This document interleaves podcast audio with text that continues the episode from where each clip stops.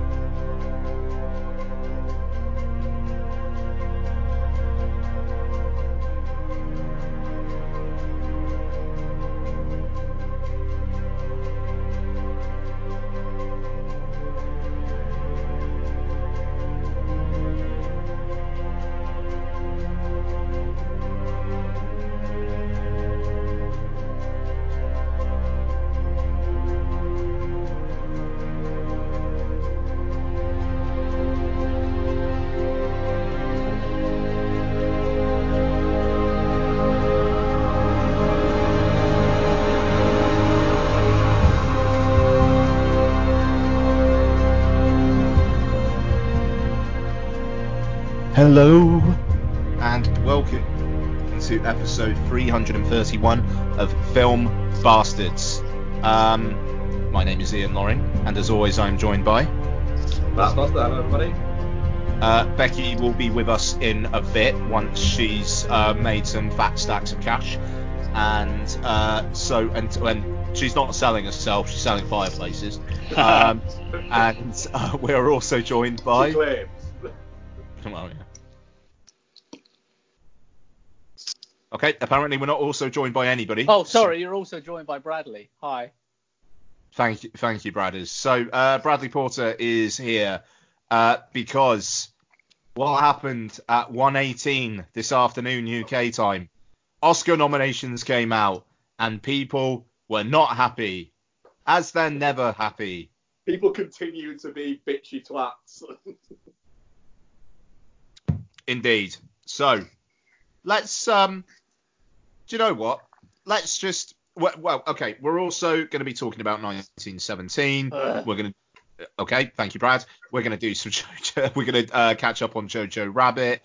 Uh, oh, thank you, Brad. There'll be some. Uh, there'll be some uh, what we've been watching and uh, whatnot.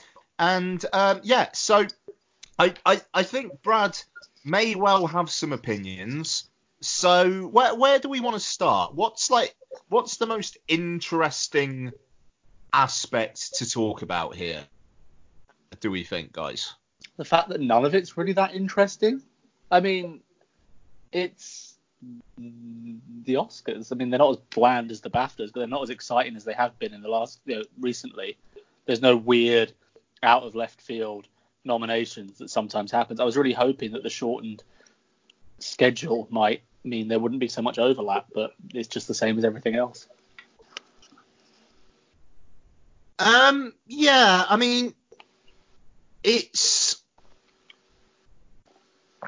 uh, it does feel like a safe list, but yeah. I mean, for me, okay, I without having seen Parasite yet, um, it feels like a, a pretty a pretty solid list. I mean, would I would I necessarily say Jojo Rabbit should be nominated for Best Picture? Not really. But am I angry that it's there?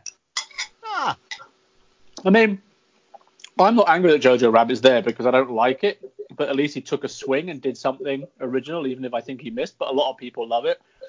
1917, I don't think should be there. Technical noms, fine, but there's nothing. But there's no there's no Bohemian Rhapsodies there. No, yeah, I, I'd agree. I'd agree with that there. Like you say, I'm, I'm, I, think Jojo Rabbit's fine, I, but I accept the fact that it, it, it's rang with a lot of people. It didn't ring with me. So, I, I, like you said in there, I, I look at it and go, there's not anything on there that kind of makes me go, well, that's a bit. What is it? But there are a few there that I'm, I'm not as, as hot on as, as as a lot of people seem to be. yeah. I mean, it, it's just on the 1917 thing. I think you can tell the strength of that film when that film gets a Best Original Screenplay nomination. Yeah, which is bonkers. Yeah, that's nuts. Yes. Um, that, there is that- no. I mean, there is a screenplay, obviously, but the storyboards are probably more important in making that film than anything on the page. It's just the fact. I mean, we'll, we'll talk about 1917 um, later, but the the, the major thing that I found lacking there was the, the, the just the dialogue was. I don't know, just the, kind of the stuff you'd expect those people to be saying in those moments, and it it didn't really. There, there wasn't anything in in the words that really wowed, and I mean, you you compare that to um, something like, I mean, the, the, frankly, the funeral. And, the farewell, you mean? Uh, sorry, fuck me. The fair. Yes, of course, I mean the farewell. I'm so sorry. I, I, I Uh, thought, I thought There's that- no there's no funeral in that film. Like, it's very anti-funeral. So, so sorry, Mark. Go on. I I thought that you were actually finally giving Abel Ferrara's um, the funeral uh, it- its due course. Um, 25 years too late. Unfortunately, not. No, I mean it, it, it's it, of if if I was to say I'm disappointed by there, there's a few things I'm disappointed by, but that not getting a nomination there and Awkwafina not slipping through into Best Actress was was a shame. Um, I, I felt, but it's the, the Best Picture list. It is it is fine. It's a good load of films. It does, for me, feel like there's probably three fighting it out at the top there, maybe four, um, and then there's a very big gap. I mean, my I months and months ago, before anyone saw it, I said that Jojo Rabbit was going to win Best Picture, and it still might. You know, if you look at the kind of things that have won the past few years with the preferential ballot, it's not the things with 10, 11, 12 nominations. It's the things with about five or six, four to six. Yeah. And you normally follow screenplay. I think, with the exception of Shape of Water, every be- most of the Best Picture winners in um, th- this kind of uh, preferential ballot gener- generation of the Oscars has gone with screenplay. So Green Book, Moonlight, even Moonlight's shocking thing, Spotlight that came out with just screenplay and thingy, and Jojo Rabbit is probably going is going up against Little Women for adapted, and that's kind of really it in that category. And I mean, which just to say that's going to be fascinating because you kind of get the feeling that Jojo Rabbit and Little Women, the only one they would possibly win is Best Adapted Screenplay. So it's like which one of them is going to get it? Well, my money's on JoJo for two reasons. One, it's Best Picture nominated at BAFTA as well, and the, the British contingent always has a say in these kind of things. And I can just people, Mm. the people that love it really love it, and unlike the rest of them aren't on a preferential ballot, it's obviously on a number ones ballot, and I think people think that that screenplay is different. Mm. And you know, whereas they'll say, "Oh, Little Women again," even though it's brilliant. And there are other people out there who'll be like, "Oh, but she messed with the time." You know, there'll be enough detractors. It almost feels like Greta. Horribly, it feels like Greta Gerwig. Any yeah, attention there is almost like, well, we have to give her something. Yeah, I, I mean- think. I was, go on. The other thing I was going to say is, if you go by follow screenplay, if they give Tarantino a third screenplay Oscar, then Once Upon a Time in Hollywood's winning. I still think it is winning.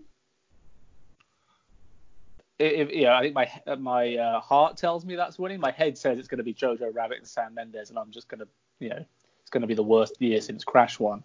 But Once Upon a Time about in Hollywood, it's you know, it's about LA. It's set in LA. It pretty much stars everyone in LA. They like films about the industry. Tarantino is a great filmmaker who hasn't won director or picture, and who's really going to put that below five on their preferential ballot? Yeah, that, that that's that's it. It, could score very high in most or middle in, in most lists. Yeah, you've got people voting for their friends, you've got people voting for the LA they miss, you've got people voting for their own industry, and it's just liked. You guys have watched it at home. I'm sure it plays really well at home. Yeah, it does. You know, I, I saw 1917 on Saturday at the cinema and then came home where my girlfriend was watching the BAFTA screener, and it plays really badly on TV. And that's not even me I saying because I don't like see the film. that. I mean, why No, watch it on no, TV I- when you can play Call of Duty? I, I yeah.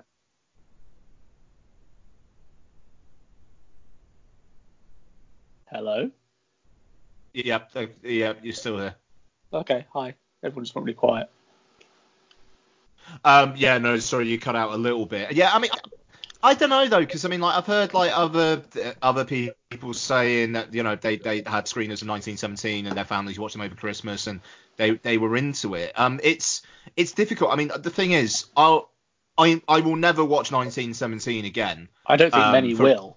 No, no. I mean, and, and, and it does feel like a big screen film.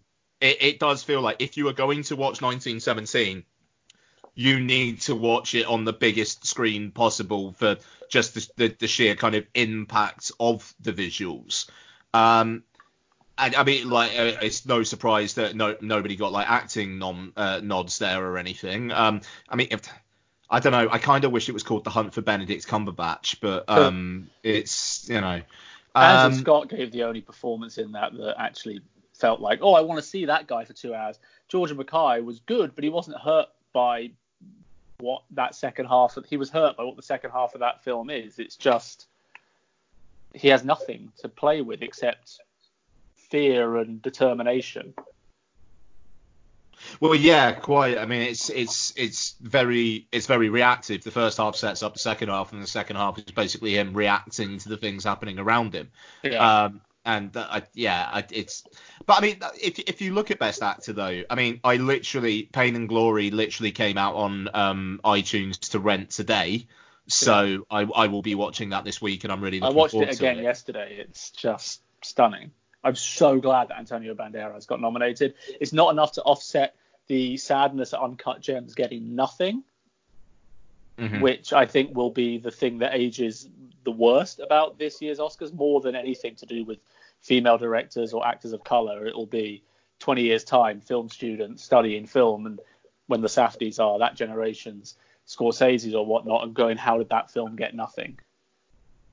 Yeah, no, no, quite. I mean, I, I- I think it says something to Hollywood's strength as well that DiCaprio got a nomination there, and it it, it didn't necessarily feel like that was a banker. Um, No. everybody everybody's all about Brad Pitt, but and people like DiCaprio, but it kind of feels like he was, you know, slightly buried by what Pitt did and just what that film is. So Yeah. that that was that was an interesting nomination. Um, It's I mean- fascinating when you go back and look at the 70s when go- Scorsese go on, was yeah. doing his Taxi Drivers and all of that, and all all these films were getting five, six, seven, eight Oscar nominations. It's just become so bland. I mean, I say bland, Joker's in there, but it's very a certain type of film.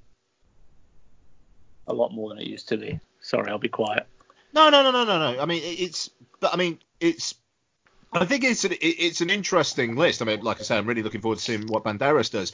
But like Jonathan Pryce getting in is, yeah, it's great. I mean, the Two Popes is a really solid film. Um, I, I'm not going to say it's amazing or anything, but I I stuck it on, um, just kind of randomly on New Year's Day, and Donna was in the room, and then she just started watching it with me, and then like after ten minutes, she was like, "What is this?" And I kind of explained, and we just watched the whole thing, and it, it I. It's just it's got a pull thanks to what Pryce and Hopkins do. I, I, I think that with that first half being so fun with them bickering, and then the second half really kind of opening out the like the emotion of the past and how it's kind of built up to the moments they find themselves in. It it, it sneaks up on you, does the two popes. Um, and I mean, it, it did well. It got three. It got the, the two acting and screenplay. Yeah, and I mean also it, you can't I can't be mad about it. This was one of those years where there were ten probably nominees potentially for best actor, and they were all kind of deserving, in, in theory. Um, and you know Jonathan Pryce, like Antonio Banderas, has never been nominated for an Oscar before, so who can be mad about that? So I mean, aside from Sandler, who else? Uh, like the big. Oh, Taron Uh, Egerton, I suppose. Taron Egerton, Christian Bale, Eddie Murphy, Robert De Niro, probably are the others. Mm, mm. They were all showing up in different places. Do you know what I mean? That was kind of it could have been any of those five. You literally throw them up in the air and uh, but you know, it looks like Joaquin Phoenix is gonna win, which is fine. I know you guys like the film a lot more than I do. I I wonder whether his acceptance speech at the Globes might have Ah, he's turned a a- few people off. He reminds me a bit of someone like when Mo'Nique won. It's kind of become his anti-campaigning has kind of become campaigning. Yeah. Like he has a personality of being irascible. It's not like Adam Driver who gets everyone starts shitting on him because he walks out of one interview. Mm. Joaquin Phoenix has cultivated this personality for years. It, it, it, does, And, uh, it, it does seem like they, they they almost give him it just to almost just to just to fuck with him a little bit.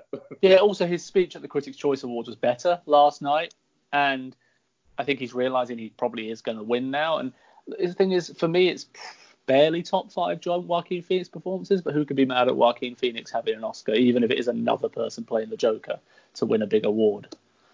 But you know. But I'm I love Marriage Story and I love Adam Driver, so and I love Antonio Banderas. But I mean, not Joaquin Phoenix winning isn't a bad thing. I'm I'm glad that Adam Driver won't won't give a fuck. No, I'm I'm very very glad for that because if it if it was like he didn't win it and he wanted it for the work that he did in that film, it would be um it would be very sad. Yeah, and then the best actress. You know, as someone said on Twitter, I can't believe, made me laugh. Uh, it was so true. So they looked at Lupita Nyong'o in the eye and said, "We only like you when you're playing slaves," and nominated Cynthia Erivo instead, Yeah. which did make me laugh for playing a slave. I haven't seen Harry. I think it's the only one of all the major films that I haven't seen because nothing about it looked interesting. Like they did the Harriet Tubman thing brilliantly on Underground on television a couple of years ago. It's like it's not going to be better than that. So It I, it it's got the tang of like Willem Dafoe in At Eternity's Gate for me, where it's just people like the person and heard the film was not embarrassing and so went Yeah, for it. I'm amazed that enough people know Cynthia Erivo's name to write her down on a ballot unprompted. Because bear in mind, the sort of the ballot comes with here are 20 names to pick from. Yeah, true. So I don't know. I just yeah, everyone knows that Lupita Nyong'o should be there, and uh, Awkwafina should probably be there, and you know, Charlize Theron and and should probably shouldn't be there, and Renee Zellweger probably shouldn't be there, even though she's going to win. It feels like she should be Glenn Close like last year, but there's no one really giving her any competition. Just fu- like it's so annoying that Little Women isn't stronger because I'd fucking love Saoirse Ronan to just go in there and smash it. Yeah, but I think even the people that really love it would say they're going to vote for someone. They're probably going to vote for Florence Pugh. Yeah, yeah. because she takes yeah. Amy and makes her likable for the first time ever in the history of Little Women. Yeah, I um. Speaking of Florence Pugh as well, I like finding out last week that she's dating Zach Braff was oh, you only just um, found that out. it was quite a personal blow, Brad. yeah. I mean, I'm trying to think. I mean, so, yeah, I mean, I still, I mean, look, I like Joker fine. I think it's a solid, you know, four stars. I watched it a second time, didn't like it as much as the first time. I'm still baffled that that film now has 11 nominations at the Oscars and the BAFTAs. but uh, well, Mark, come on, man, you And I gotta like react to that. What? Well, but back What, the uh, Joker. the- Um, it's a film that um, it's a very good-looking film. It's a very well-made film. It's a film that um, that managed to be both seemingly uh, art house, but also managed to make an absolute fuck ton of money. So Best picture I kind of get. I think it's just racking up 11. Like, those sound mixing and sound editing odds were very odd over what they excluded. Same for Once Upon a Time in Hollywood. It shows how strong those two films are. I think you're probably looking at your winner being one of those two in a way, although the preferential ballot thing does make me think Jojo Rabbit has a shot, but I think it's down to those three. But this, and then I think there was another one, uh, and I don't, and its screenplay again isn't great. I mean, I don't. Re- I mean, personally, I wouldn't put him in director either, but I think what he did with it as a director is more impressive than what he did with the screenplay. I'd absolutely have him in director because I think it's a it's a very very good-looking and very very well-balanced movie. Yeah, I think what was it? You know, it wouldn't be my choice, but I, I'm less. I, but it doesn't- doesn't make me mad that he's there. Whereas I think screenplay it's a bit like. I mean, your script was elevated by everything he had around it. Uh, but I like the film fine. I mean, it just felt more like a six, seven nominee thing to me than eleven. Like It's a that- surprise that it, that it got that it got the, the the most. Yeah. the fact that it has more than Once Upon a Time in Hollywood, The Irishman, and 1917. I mean, the 1917 thing doesn't bother me so much, but the other two is a bit. But then again, uh, Once Upon a Time in Hollywood missed out on editing, which is baffling. Yeah. I mean, you expect 1917 to miss there, but I uh, I was holding out hope for Little Women for editing. me too. but Um, the fact is, people who don't understand how films are made tend to criticize the editing if they don't like the structure, when they don't realize that's the screenplay. And you'll be amazed at how many editors don't know what they're voting for because Bohemian Rhapsody won Best Editing last year. yeah, that's the Yeah. point. Yeah, I mean, Jesus fucking Christ! Like, there's, there's, I don't think there's anything as embarrassing as pretty much any of the nominations that Bohemian Rhapsody got in this lot, is there? and the four it won. I mean, and then Well, yeah. no, and then also with editing, it's like it's the same thing. Like when Memento, I remember when Memento came up, and everyone was like, "This film has to win Best Editing." I said, "No, no, no. What you love is the screenplay. It's just edited to match the screenplay." Yeah, you know, it's not like the structure is because of the editor. It's very weird. Mm, mm. Um, what were you saying? Bohemian Rhapsody. Well, that leads me to as well. I genuinely, I, I joked on Twitter yesterday, and I stand by. I thought it for ages that they need to create a new category for best biopic or impersonation performance, where they take all the men and women that year that played real life people that are mostly recognizable, dump them in there, and then jointly give that award to their prosthetics designer and maybe ADR designer, if they, uh, ADR um, editor if they need it as well to really separate impersonation performances from creating characters from scratch. Yeah, yeah, I get what you mean. Absolutely. It's, yeah. it's a completely different skill set. I mean, it's still acting, but look at Eddie Redmayne. I mean, his he won an Oscar for what his prosthetic designer and ADR dialect editor did for 70% of that film. He won an Oscar for, for playing somebody that people think you should win an Oscar for playing. Yeah, but what, but it's specific. And Rami Malek last year, he he won it for some fake teeth and a voice that wasn't his more than anything else. Yeah, it's just like, and the same with Judy. I mean, Renee Zellweger does her own singing. She does it perfectly fine. Judy Garland, but you know the amount of people that watch a film and go, this person, they look like that person they're supposed to be. Therefore, that is good acting. I'm fucking dreading the fact that I'm gonna have to watch Judy in the next few weeks. I'll be honest. It's not a bad film. It's fine. It's better. Than it just it Rhapsody, it's feels like it'll just be such an anon- anonymous couple of hours. But Jessie Buckley's in it, isn't she? So that's always fun. wasted. And I, although that, did you see the trailer for Fargo season four? She looks great in that. The um, Renee Zellweger, but again, I work with Renee Zellweger. She's one of the nicest people in the world. You know, you can't have a problem with her winning, but and there's no one, in, you know, but it, it it's a strange one. I think, uh, yeah, the uncut gems thing hurts the most just because that film's perfect. I mean, things like Portrait of a Lady on Fire should be there, but I don't think Neon even sent out screeners to the Academy. They only sent them to critics groups. So Well, I mean, shit. Like you imagine Neon doesn't have the muscle that uh, like No, anybody else has. So they you know? they got a Parasite. Yeah, exactly. But it is So- frustrating. It's like, you know, you want to say to them there are more than one good foreign language film a year, you know? Like last year, Cold War managed to break into director and cinematography, and it's like, well, Portrait of a Lady on Fire probably is the best shot film of the year. I mean, look, what Deakins did in 1917 is a great feat of grip work, you know, and, and lighting. It, it, it's impressive, but it's up there with Portrait of a oh. Lady on Fire. Come on now, that bit where he wakes up in that building and then goes out, and just everything is kind of like dark blue and orange. Oh, I mean, Like- like, no, it deserves to be. I'm saying for me, it would be up there. Like, if you asked me to put a vote, I'd probably vote for Portrait, but it would be up there. Like, they'd be almost neck and neck because what they're doing is completely different styles of cinematography that are beautiful. Although I think I'm slightly biased against 1917 because that whole act bit you're talking about feels like the structure of the script was amended because they thought, oh, wouldn't it look nice to have a little bit at night here? And it completely upends to me what the whole point of doing the film the way they're doing it is. I'm trying to avoid spoilers because it only No, came no, out this that- weekend. That is 100. No, I mean we're all spoilers all the time. I, it's that's 100 percent a, good read. Like that is the one. Well, shit. All right then. Why why why have you? I, I kind of understand why they, they did the film the way they did, but then you have that moment where he's knocked out and it just kind of starts over again, and it is a little.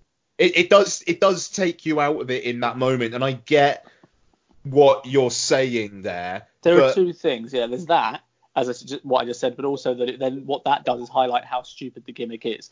Either you do a real time movie and you accept that, you know, you, you can start it at night if you want, as the sun's coming up for dawn, and do it all in real time if you want night and dawn, or you just make a traditional film the old fashioned way.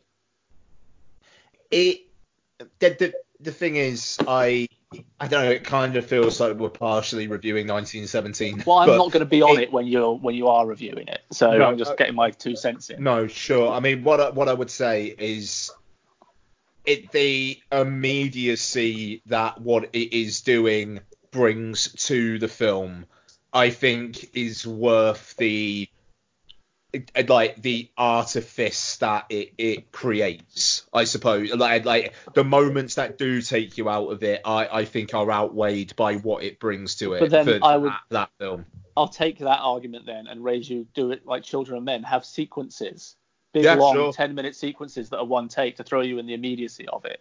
But the amount of parts of that film that are hurt by having slow down to stick to that gimmick that feel forced. Oh, we need a bit here where we don't move for a bit, or we need a bit here to get us to this bit. And we have to see this guy, so we can't see this guy, and we have to do this, so we can't see this. It doesn't feel natural.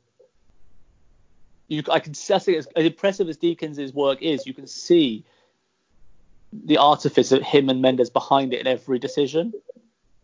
Yeah, no, no. One, I, I, to be fair, I, I agree with that. I just, again, I think the sheer fucking hell of it all.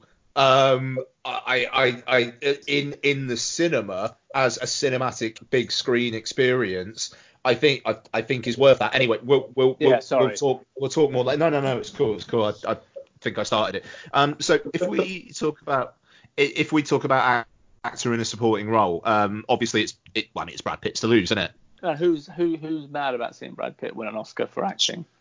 Like The, that, the, only, the only surprise thing that I got in that was that um, both um, Pesci and Pacino both got nominated. but they've been nominated at SAG, Golden Globe, BAFTA, crit- everywhere together. Like it's just one of those things. Just Pesci feels a little bit. I mean, I fucking adore the Yeah, but you've got to understand, but like, they might never have a chance to nominate Pesci again. They, they, they, Yeah, I they mean, absolutely will not. He literally came out of retirement for this because De Niro fucking practically Begged. begged him to. I mean, Uh, that, that's fine. And uh, again, there's a, there's some people that are probably missing, but I didn't sit there and go, oh, where was that person? You know? Um, yeah, I, I just like if And the- Hanks hasn't the- been nominated since Castaway, so No, I mean that's been 20. I mean that's that's that's you love to see it, as they say. Um, has, and has I- Hanks I- really not been nominated since Castaway? no, he, he missed for Captain Phillips was the really big one, but he missed for a few others as well. And I, I, I, I it, it, it's weird. I, I just, I, I just assumed sort of like that, that he, I think that's must have what every voter thinks as well. Yeah. I I I I I hope Chet Hanks turns up to the Yeah. uh, to the Oscars. That was amazing. Fucking hell, man, that kid, what the fuck? But you know, this Um, no, but I mean,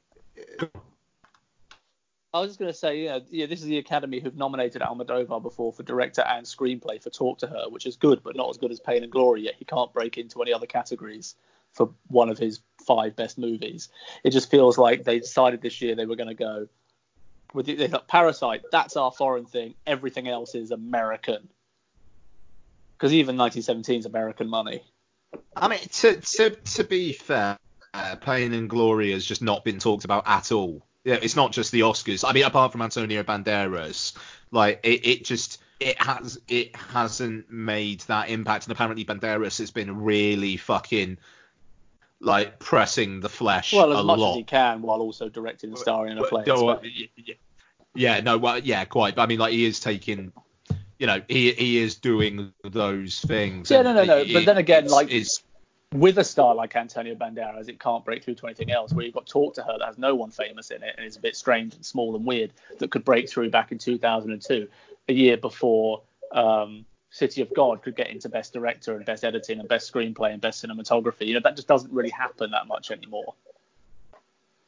No, I, it, I, I, I, all, I, I suppose all I'm trying to say is it doesn't necessarily feel like Pain and Glory has been snubbed because barely anyone has Well, really. snub also about- infers that people actively choose not to vote for something. It's a bit of a strange word. Well, yeah, is. which is yeah, yeah, yeah. But um, it's just, Yeah. it's, it's just a shame because they and again like I'm so happy that Ford v Ferrari made Best Picture, but you know why was James Mangold never in the conversation for director? Because I'd like to see half of those guys make a film as accomplished as that.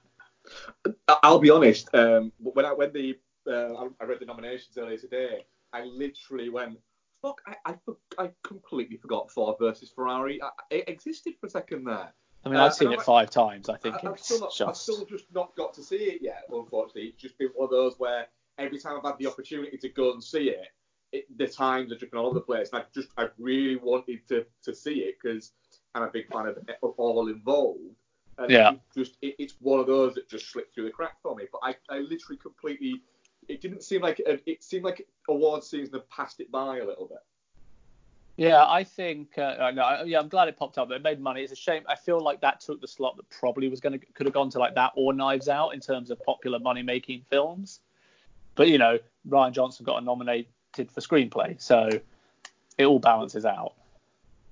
Um, I just love Jane. I Yeah, I mean, James Mangold's uh, brilliant. that, that, yeah, I mean, it's Ford versus Right, Le Mans 66, whatever. I mean, it, it, it's it's a banger of a film. It, it does feel, like you say, Brad, it does feel like it's the number nine. Like it, for me, I mean, you, you look at them and it's like Ford versus Ferrari, Little Women, Marriage Story, uh, and Jojo Rabbit. For me, uh, like I think are kind of like in the bottom rung. Um, and it's I, it, oh, Jojo Rabbit though, I just think cause to remember, just keep thinking about things like Green Book and The Artist and whatnot that pop al- and, you know that pop along and do well at the last hurdle. it just. Uh, it's it's Just don't such count a- it out, is what I'm saying. It's not. Yeah, no, I it, know. but I, you know, for, for about two months I was saying Marriage Story was going to take everything, but then Noah Baumbach became the latest drama director to fall victim to you didn't do anything showy visually, therefore you're not as good as director as these people that do showy things thing that happens every year. Um, you get it all the time. Uh, directors who make dramas very rarely get nominated. And the moment that started happening, you because if he kept getting in, I thought, oh, Marriage Story could win. But the fact that that film seems to have directed itself by every single branch uh, or every single award ceremony knocks that one out. Similar thing with Little Women. They were written but not directed. Yeah, yeah. I mean, I, I, I, don't know. It just, it kind of feels, and I know it, it kind of sounds reductive, but the five, the five for directing, Irishman, Joker, 1917, Once Upon a Time in Hollywood, Parasite, that kind of does just feel like the, the five to me. I mean, it's lovely that the other four are there, but it, it, it, it the mood of it all kind of feels like that. And to be fair, 1917 over only in the last couple of weeks or so. I mean, I Um, would happily take Sam Men- personally take Mendes out and bang in James Mangold or um, Noah Baumbach, and I'd be Oh. happy. Or, or Greta Gerwig. I don't know, But the shit, other man. I four mean, I can't argue with. And you know, if, if if if I was to lose Sam Mendes and Todd Phillips, but it meant that I got Noah Baumbach and the Safdies or or um, the one we just mentioned, or James Mangold, I also wouldn't complain. It was a strong year. That's the thing. Everyone complaining about who didn't get in. It's not like they got in for people who really didn't show up. No, no, quite. I mean, you just looking at that five. I mean, they're all. I mean, I okay. I haven't seen. I haven't seen Parasite, but the other four feel like very bold, very interesting visions. Whether you like the visions or not, they're not Bohemian fucking Rhapsody. No, exactly. But then- yeah, and you know, uh, Parasite is a very, very good film. I don't. I'll talk to you about it when you've seen it. The reason why I don't love it, but I really, really like it. I'm the same as um, you on that, Brad. Um, but and I also think that I have a lingering bias that this is the film they chose to go nuts for at a South Korean cinema. You know, like Parasite can get six nominations, which is more than the zero total for anything by Park Chan Wook or Lee Chang Dong. you Yeah, know, yeah. the Handmaid. If the Handmaiden was exactly the same film, even in Japanese and Korean, but directed by Martin Scorsese, it would have got 10 Oscar nominations. I would love to see Martin Scorsese do that. But do you know what I mean? Like, it, Yeah, it- yeah, it's yeah. everything they should love uh, with a bit of extra sex in it, which is fine. But you know, like, even if you're not going to nominate, if South Korea didn't submit it for, which they didn't, you know, where were the costume design and production design nominations for that film? Do you know, what I mean, it's, it's that kind of feeling. It's like, oh, now you've decided to realize that South Korea exists. Bong Joon Ho has made better films than this. But look, I mean, It's great. It's great that it has been recognised and it's a very good film. But you take have- take the wins. It's you take the wins where, where you can. Okay, so South Korea has been doing really interesting cinema for decades now. At least there is one there, and we can push on from there. I Hopefully. know. I just feel it feels like Bong Joon Ho is being treated like the great white hope of Korean cinema when Park Chan Wook has been there for like decades. That's a fair point. He was he was literally his um, Assistant at one point, wasn't he? yeah he, he, he was his mentor. Yeah. Um, so actress in a supporting role, Laura Dern's Well, to yeah, lose. So. that comes down to well, yeah, I mean, yeah, and she's winning for being Laura Dern. I mean, she's good in both films, but they don't exactly scream. Although she does have that speech in Marriage Story, which helps. Um, but you know, who's again, who's going to be mad at her winning, at Laura Dern winning? Shit, man. Like Florence Pugh, she's she's gonna get more would- chances. my vote would be for Florence Pugh, and I think if eh, not that it will, but if you had to predict a surprise there, it would be Florence Pugh. If anyone else is going to take it, it's Florence Pugh. Uh, I actually watched Richard Jewell the other night, expecting to hate it like most Clint Eastwood films, and actually really really liked it. And Kathy Bates is very good in it. You know, I wouldn't put her over the grandma Shu Xiaozhen or whatever her name is from The Farewell, who'd probably be my fifth pick, and ever a lot of other people think Jennifer Lopez should be there. But it's not like she's not. I mean, if anything, the performance that doesn't deserve to be there is Margot Robbie in Bombshell. If it was Margot Robbie in Once Upon a Time in Hollywood, then that would make more sense. I I really yeah I I mean I I haven't seen Bombshell yet, but it just that film feels like it's already made zero fucking impact. It has. It's weird that it. Ha- uh, when you watch it without giving anything away, th- something you would all obviously know going in is that Margot Robbie plays a fictional composite character in that. Mm-hmm. and it completely takes you out knowing that it completely makes the film lopsided because every time you're dealing with her you feel like yes things like this happen to people like you but it didn't happen to you whereas the things that happen to these other characters really happen to them and the amount of things they pile into one character with Margot Robbie starts to feel like this is just a bit silly now so when you have her interacting with say Gretchen Carlson or Megyn Kelly it's like this feels weird because you didn't interact with them and she plays it well but the character is bad What Mark? I know you've seen Bombshell. What what are your thoughts on that? The character at points does feel um, slightly lopsided. It does feel you, you can tell that there's um, she's a lot of contradictions in one yeah there, there, there, there, there's there's one particular that I won't give away, but I think will know. There's one particular personality trait that she has in one scene in an interaction with um, Kate McKinnon. Kate McKinnon that, you, that, that then doesn't add up to anything else that that, that happens with that character. Um, she's been nominated for one scene, uh, and in that one scene, she's very, very, very good. But it does seem like she's been nominated for that one scene. She's very good in all of it, but uh, the character just it feels like the character is the point. Oh, we need to make a point, so we will now use Margot Robbie to make that point because they can't make that point with the real characters because it didn't quite happen the way that would fit the narrative they want to tell. That's So- it. It's, it, it, it, I was surprised when Margot Robbie got nominated. I was surprised when Mar- Margot Robbie got nominated for Best Supporting Actress. I was surprised when I read, oh, it was for Bombshell. Oh. Yeah, uh, and then obviously, there's, uh, I mean, I obviously all your woke idiots are getting angry that Scarlett Johansson has two Oscar nominations because they just have a different criteria. But look, she deserved to be nominated 16 years ago for Lost in Translation and Girl with a Pearl Earring, so I don't mind her having two nominations. And you know, she's the best thing arguably in Jojo Rabbit for me. Yeah, yeah, yeah. That, that's probably fair. That scene in Jojo Rabbit where she pretends to be the father Mm. is one of my favorite scenes in any film this year, even though I don't like the film.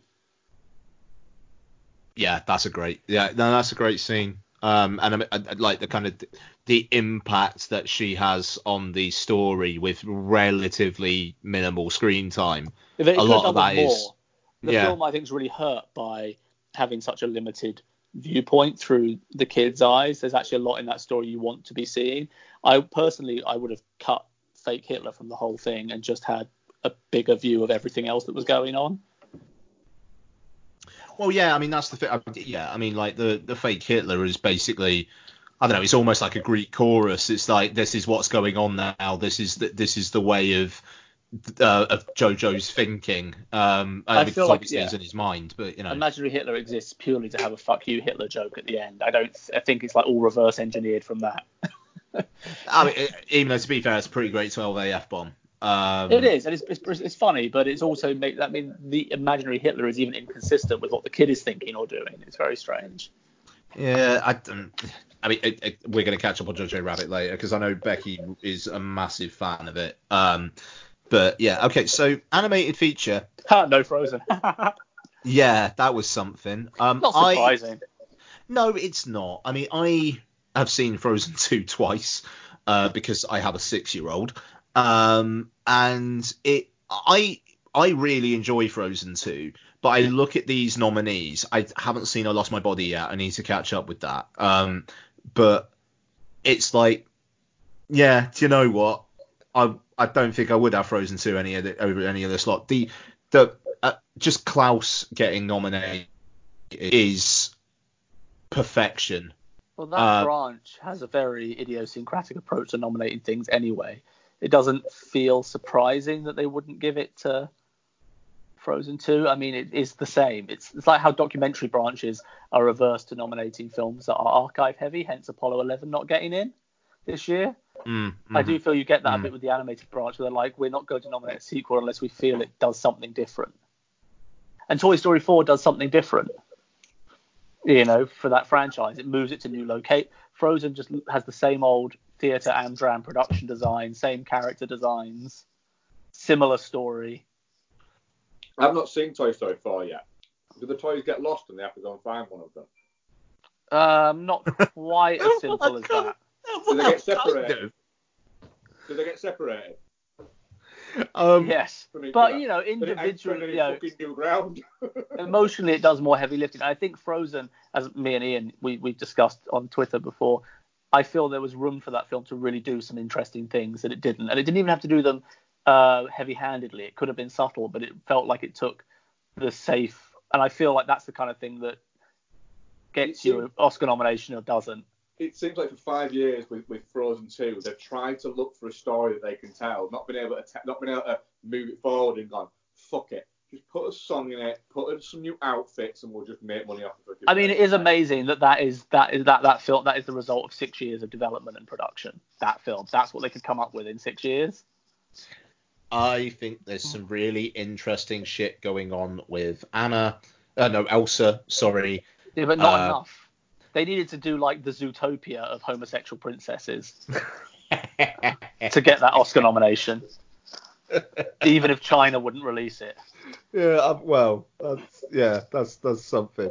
I don't know, man. Like, I just, I, I feel like she has no interest in, in, uh, in. She's not a sexual being, is Elsa. Oh, she, She's- flirts with that girl in that other in the woods until all of a sudden she starts flirting. The other one starts flirting with a dude because they're like, oh shit, she's looking too gay. Anyway, let's talk about the films that have actually been nominated. Missing Link being in. I really there. hope that wins. I love Yeah. Lisa so much. I've, I, I, I just, I, Toy Story 4 feels like almost like a, it's nice to be there, but it's, it's the fourth film. Nah. Um, it kind of feels like it's I Lost My Body versus Missing Link. Yeah, I feel that they actually. What I don't. I, again, I have some big issues with I Lost My Body, but I feel like if they watch it, it's the kind of thing that could win. But I think Missing Link, I think that Globe win happened just at the right time for people Yeah. to go, oh, maybe we should watch this. And Yeah. it's probably going to be one of the last things they watch before they vote. And it's a lovely, lovely little film. And I do think Laika have built up a, a thing of maybe it's time to give them something now. Cred. Mm. Like all of their films have been nominated since they've been eligible to be nominated. Yeah, they have. All their films have been nominated. Mark, if you're um if you're playing some uh, kind of Oscar catch up, I think Missing Link would be a really it's, it's um, just good come on to to go for. uh, Netflix. Netflix, hasn't it? Yeah. Oh, it's on Netflix. Yeah, a, a couple. It came up on New Year's Day, I think, or something like that. Fucking hell, really? Yeah. Okay. Oh man, I might. Yeah, I might. I might see if Lots wants to watch that again and get Don on it as well. Nice. Yeah. All right. Yeah, I'll catch up I- with that. And then yeah, on top of the fact that it feels like they're kind of due, that also though on the flagship on the other side of it makes me sad that no one has decided that the How to Train Your Dragon franchise needs an Oscar because it's my favorite anime franchise of the past decade. So It- that's what makes it- sad. Hidden World's a gorgeous little film as well. Like, But it's, almost like an afterthought. You know, it's like why? Why is this not winning? Why is it not winning for the culmination of this franchise? But anyway, because How to Train Your Dragon 2 landed with a fucking as a bit of a wet fart. I like How to Train Your Dragon 2, but that did not do what they thought it was going to. yeah. But then again, How to Train Your Dragon 2 came this close to winning the Oscar because it won the Globe, it won the Critics' Choice, and it won something else. And then Big Hero 6 fucked along at the last minute. Yeah, Big Hero 6 rules though. You fuck off. Yeah, but it's no How to Train Your Dragon, you know. Maybe. Anyway, Anyway. uh, screenplays. I mean, that's all fine apart from the weird 1917 nomination I- for Sam just- Mendes and his NFTS graduate. I I just it's bizarre. I really, really do not understand that nomination. Um, especially I don't know. You look at you look at some of these other things. I mean, like the two popes is fucking gorgeously written. Um, Joker has got got some real interesting shit going on in there. Um, I think Taika Waititi getting a fucking nomination for Jojo Rabbit's a bit And he- really. I think he's probably going to win it as well. Oh God, I, I like. I, I think that's where the love for that film is going to coalesce, which is why I say follow that logic to it being a spoiler for Best Picture as well, because screenplay and picture tend to match up. oh, give it Little Women. Yeah, I don't know.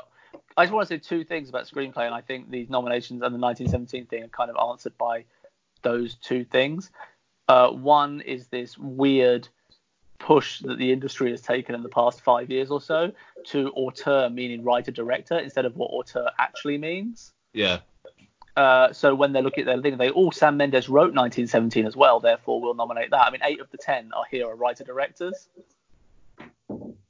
which is really interesting because again, that's just Mm. what they seem to be going for at the moment. Like the great, you know, most directors can't write, most writers can't direct. Obviously, there's a select few who can do both, and most of them get nominated. And it feels like Sam Mendes has got swept along with the tide, and I find that really interesting.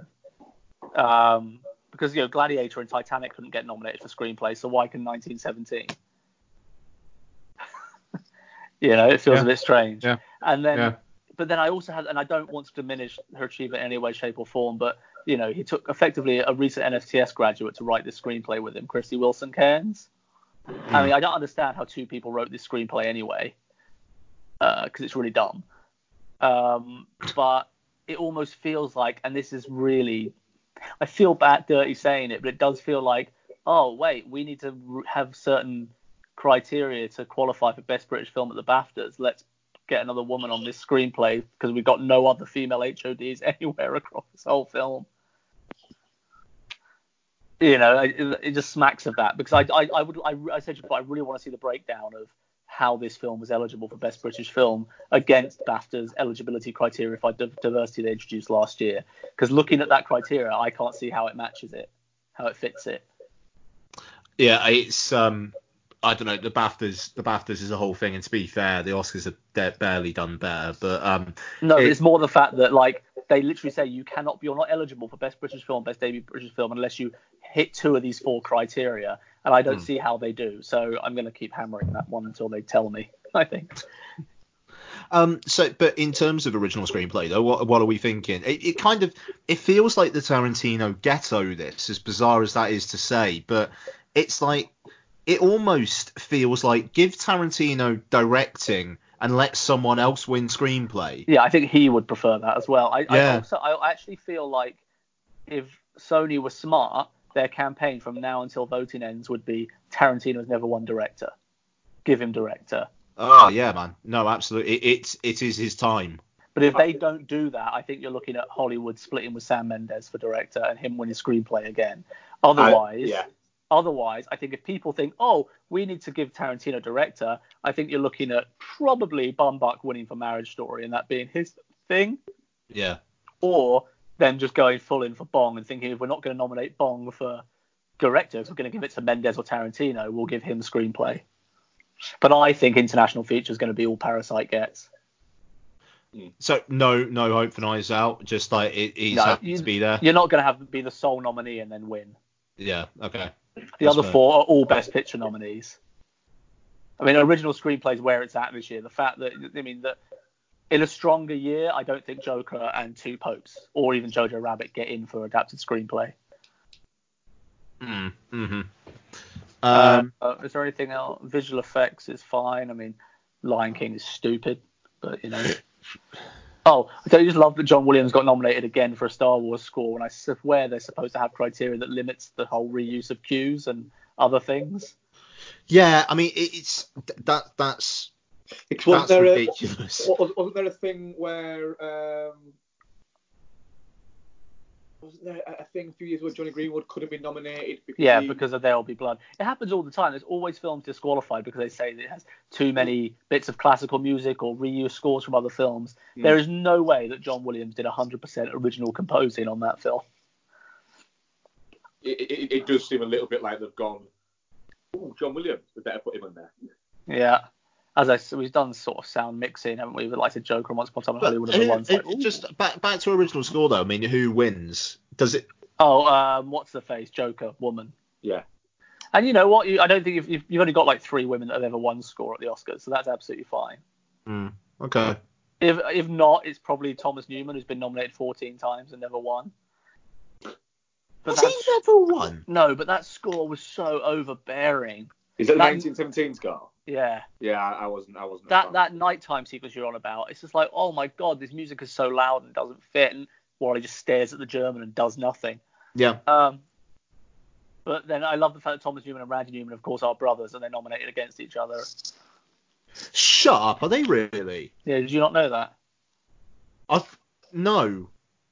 Yeah, they're brothers. Oh, that's in- interesting. Um, fair play. And uh, with with original song, is that basically we want Elton John to win an Oscar? I don't think that was originally the plan. I think they expected Beyonce or someone to get in, but after that Globe speech where him and Bernie Taupin said they'd never won anything together before, I think they're going to win that one hands down.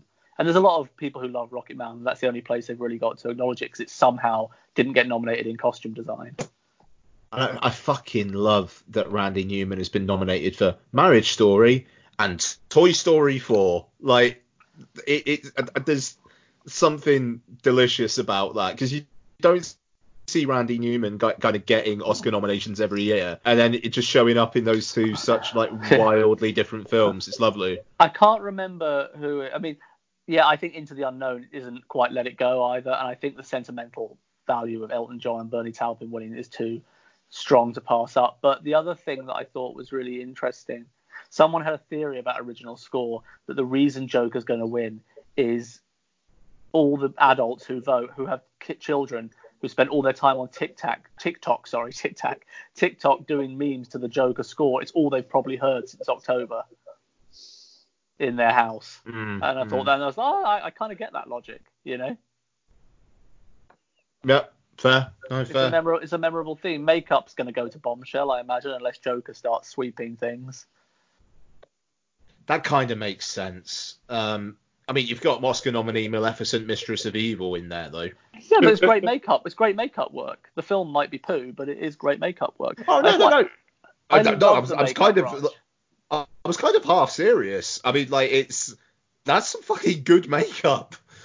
I mean, I love the makeup branch because they're not averse to nominating a big piece of shit if the work is good. Mm.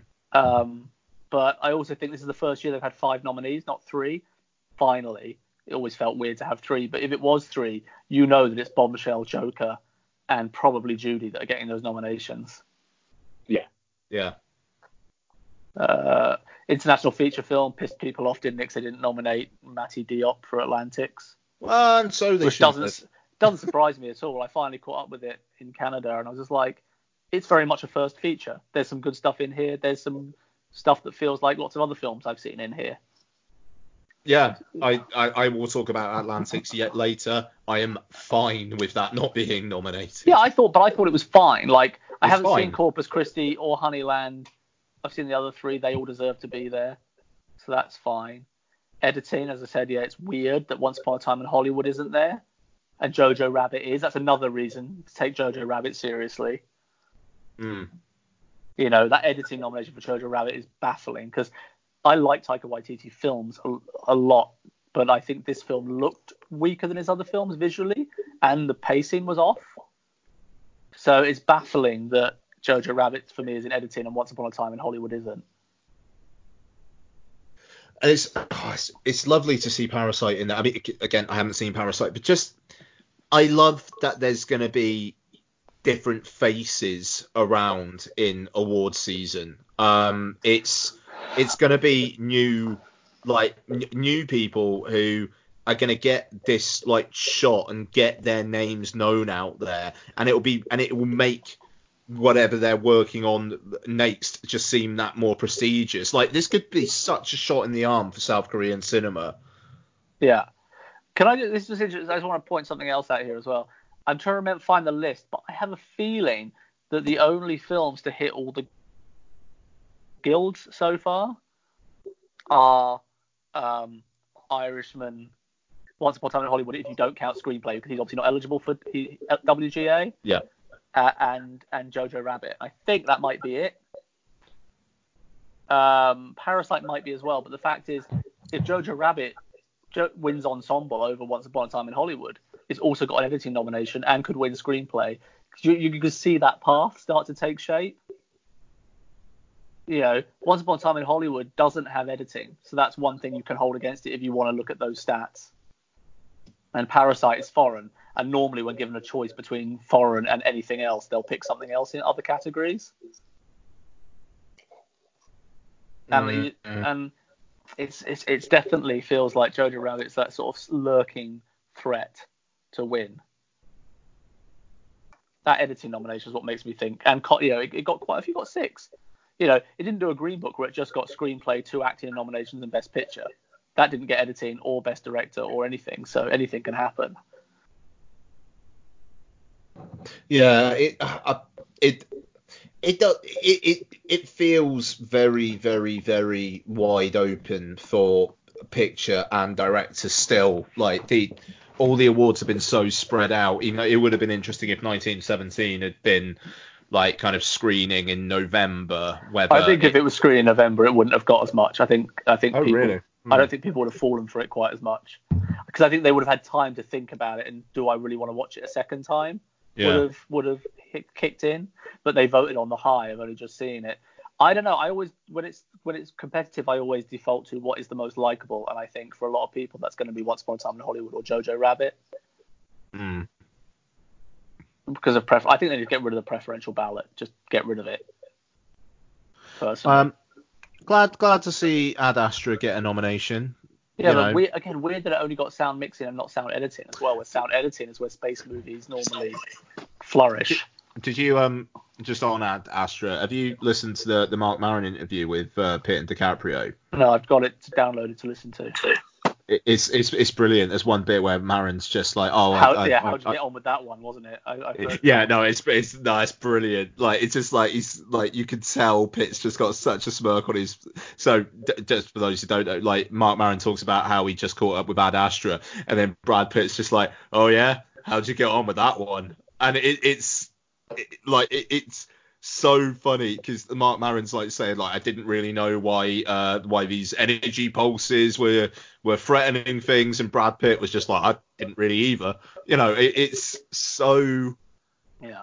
it, he's so- it's weird. It's not throwing it under the bus, but it's a little bit surprising that he's being that like kind of like flippant about it when it's such a recent film. And it was his production company, and it Yeah, was, yeah. He, he was the full driving force behind uh, allowing James Gray to have that big a budget to make I just- a I- house movie. I wa- I kind of wonder whether Brad Pitt was almost just like fuck it, let's just see what happens, you know, and like oh it'll be fun to see how this turns out. Um, it's in yeah it's a really interesting interview because it, it's like he's talking about how like he's been producing for ages and like none of his producing uh, credits have ever really turned like made any money.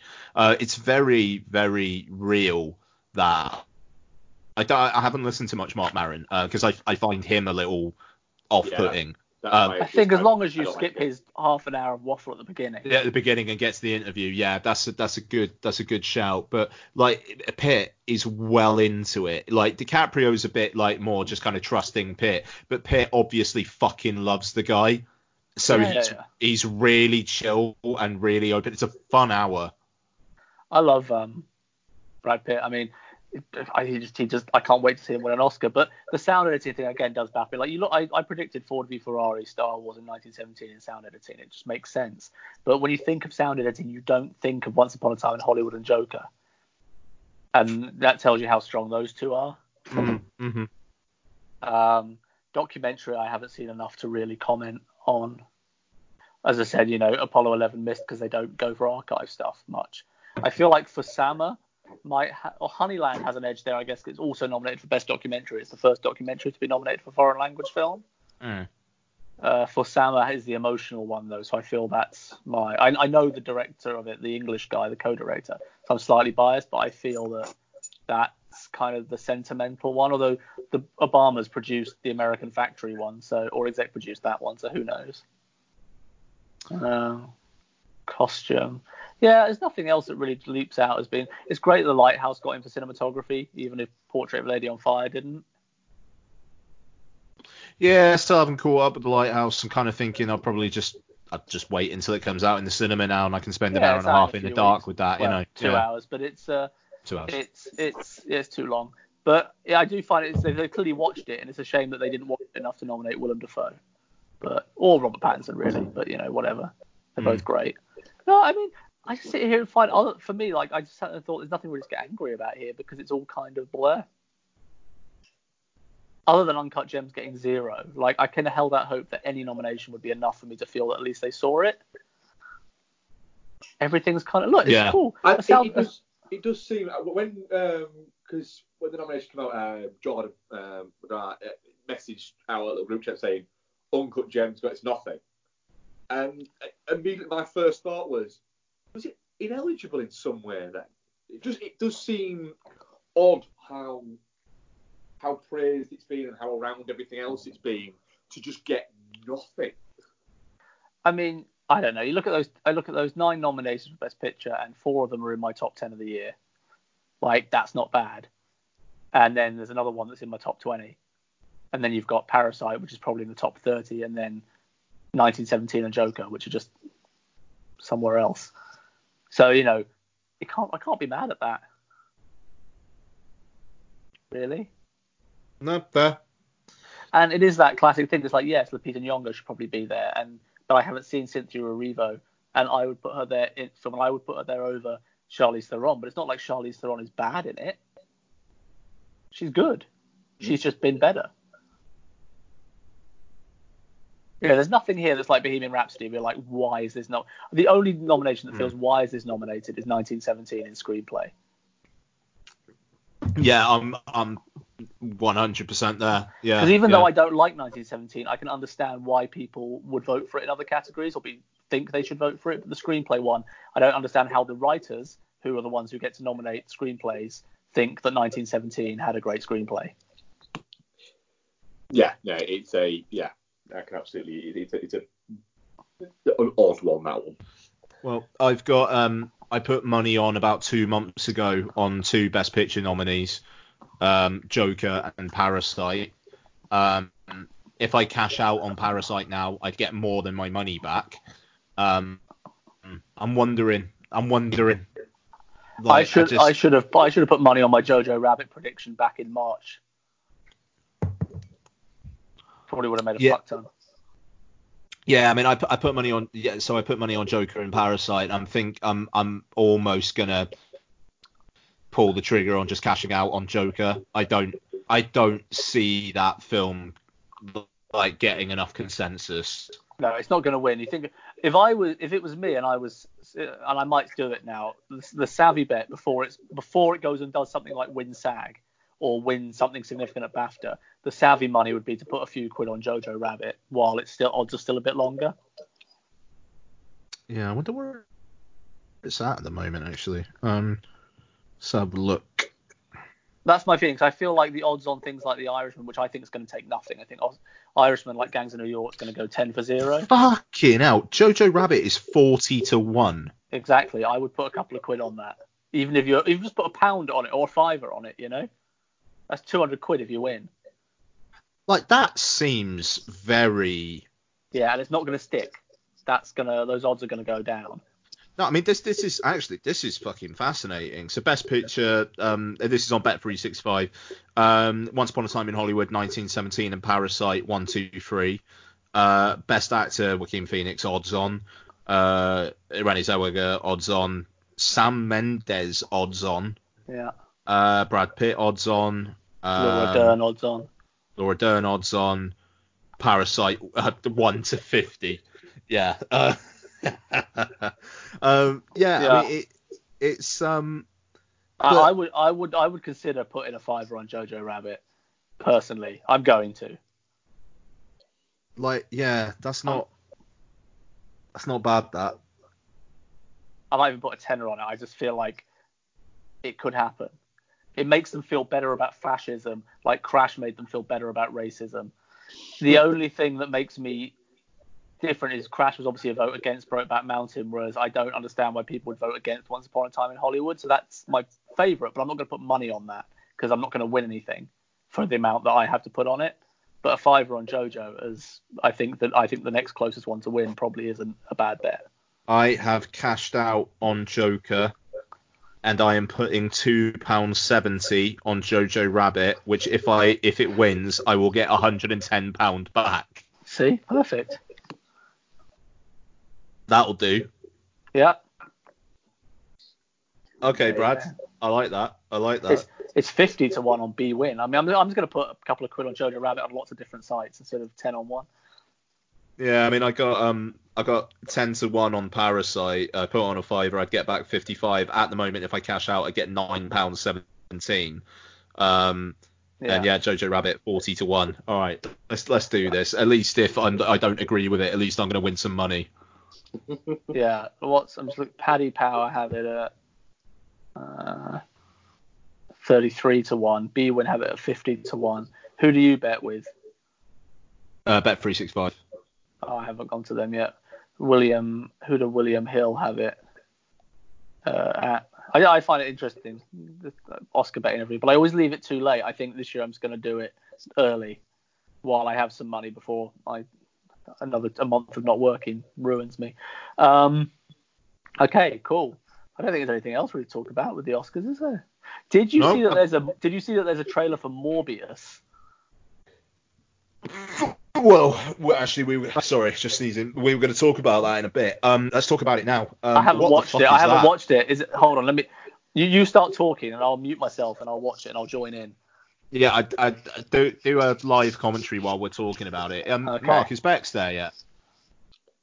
Uh, I think she's she's on her way home. She's texted me. Okay.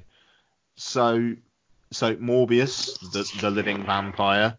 Uh, so this is directed by Daniel Espinosa, I believe. Um, who, you know, I've I've liked some of his stuff. Um, but it does feel a bit. What the fuck is this? And what the fuck is it doing coming out in July?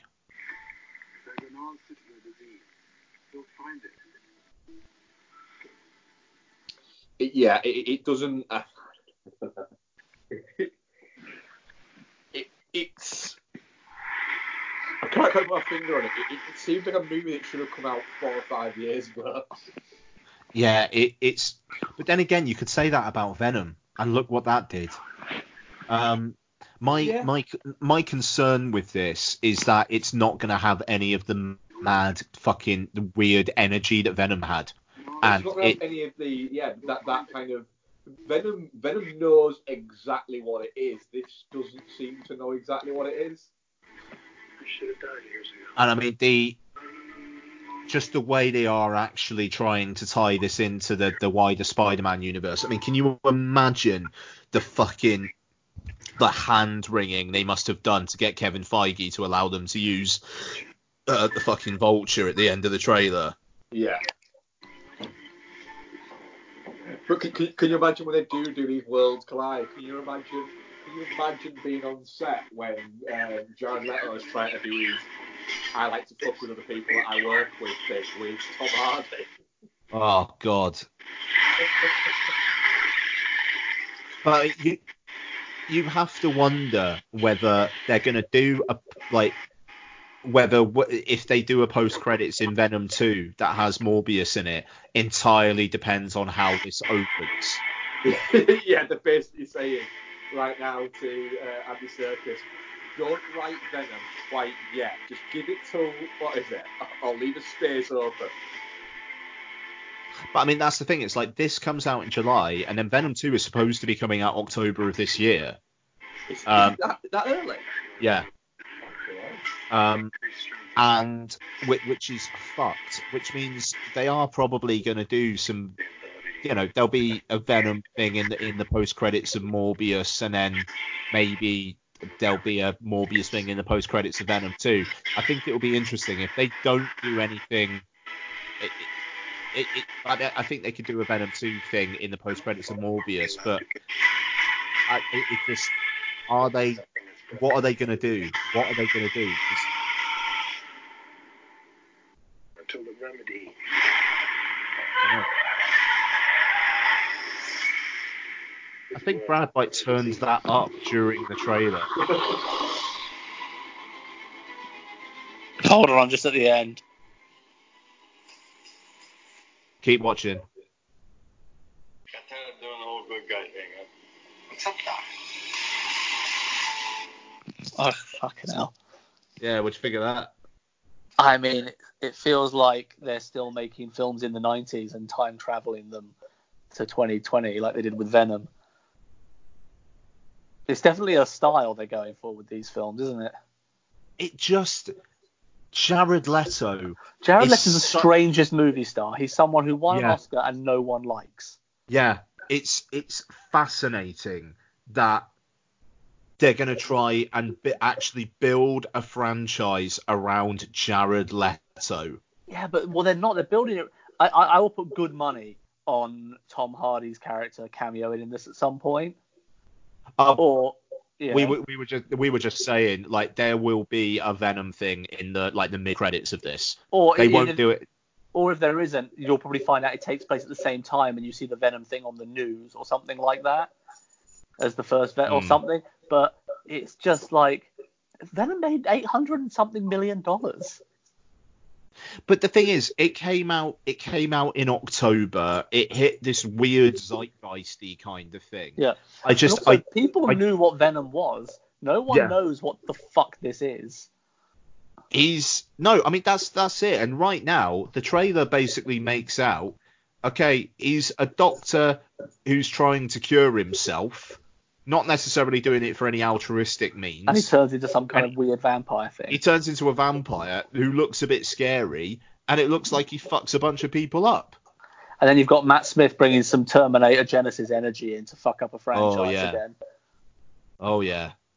Especially um, after you know the stories of Star Wars: Rise of Skywalker as well. However much was shot, shot and then reshot. Like his whole part was reshot, was cut. You know, he filmed for like weeks on that film. The guy just is like franchise poison. God, that's right. He was cast in Rise of Skywalker, wasn't he? Yeah. What was filmed.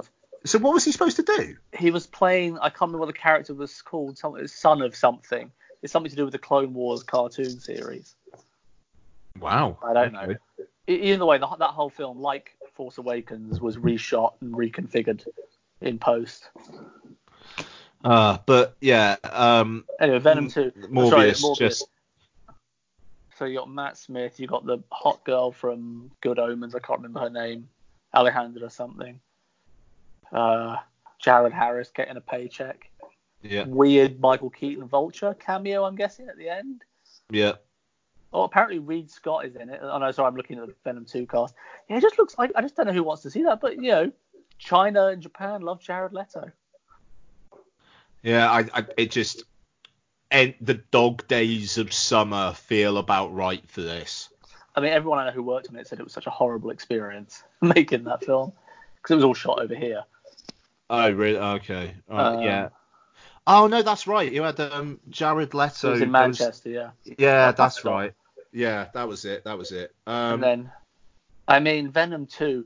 I mean, Venom 2 could actually be good. Andy Serkis, yeah, his directing track record's not great, but he's still a step up from Ruben Fleischer.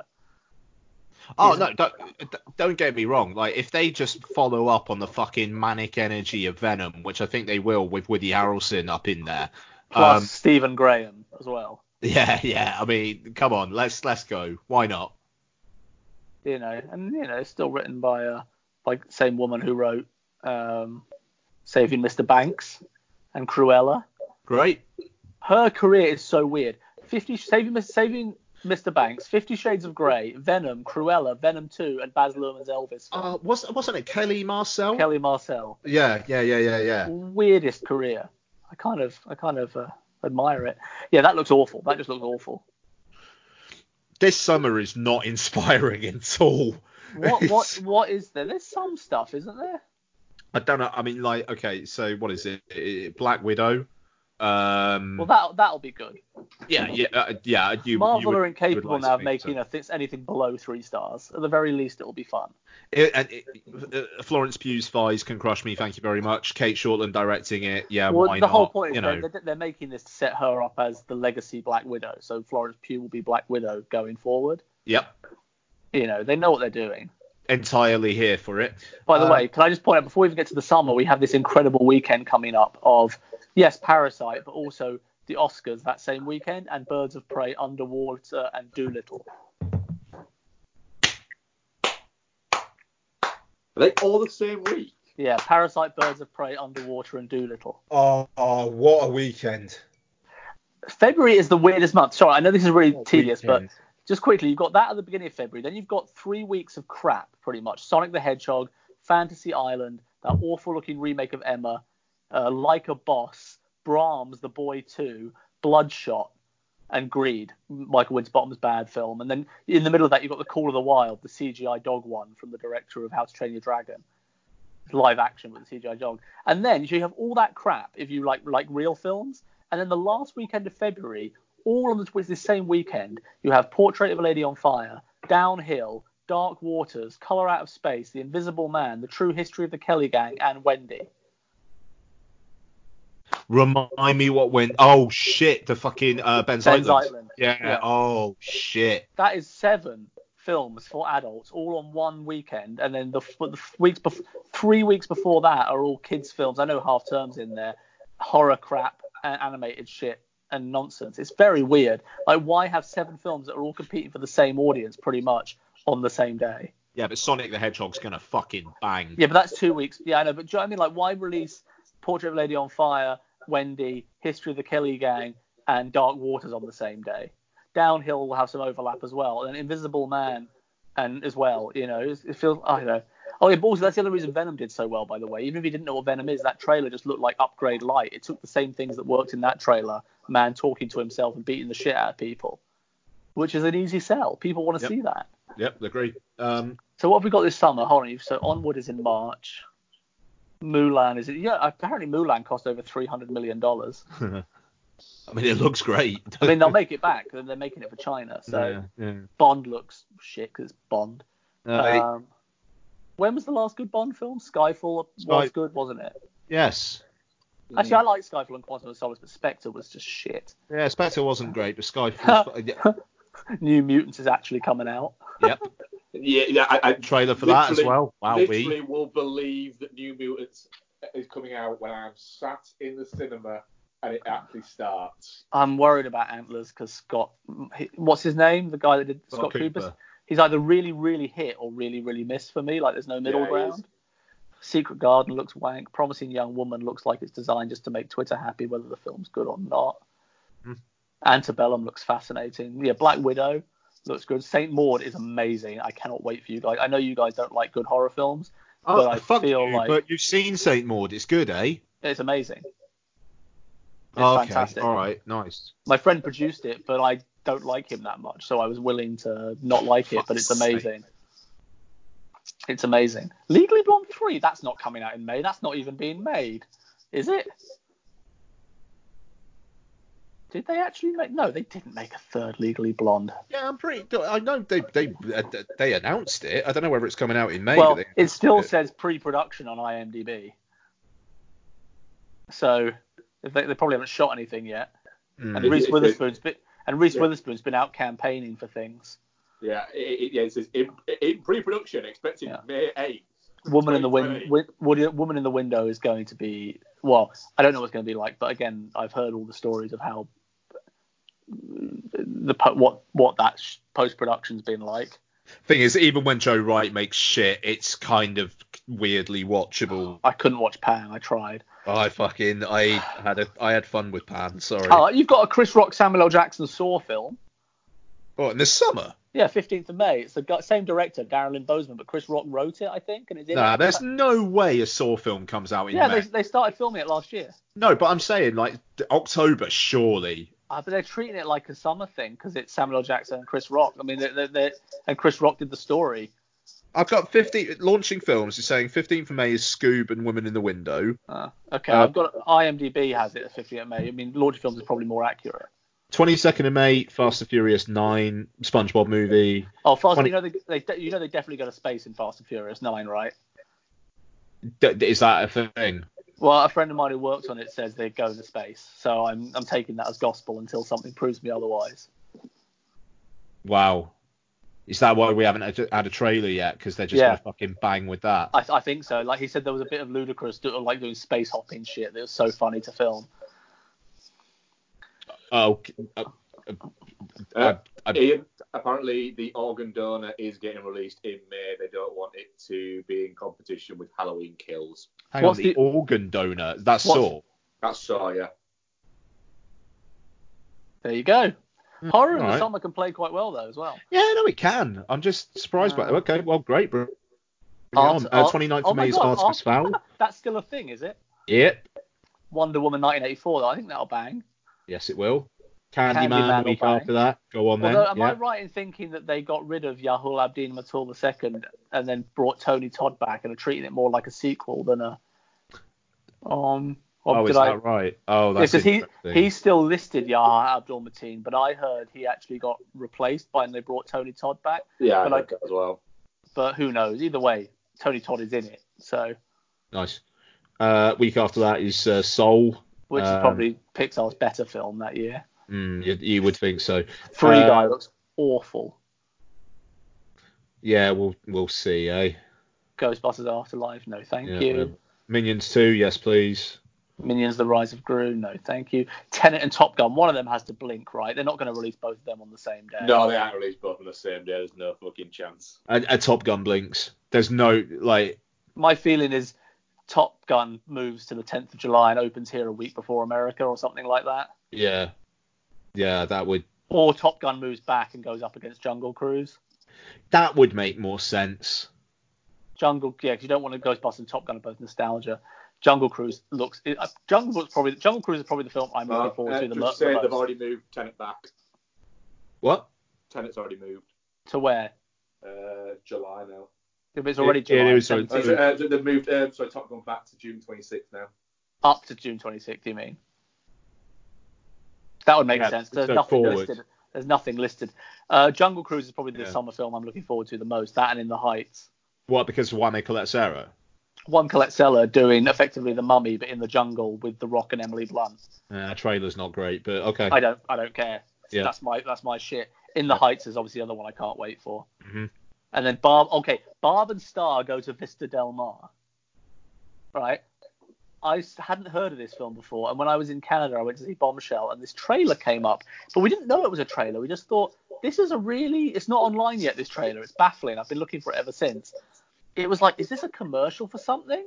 And then it cuts to these two women talking, but you only see their hair. And it's like, ah, maybe we should be in a movie, and we can only make a movie if you don't see our faces. Can we sell that?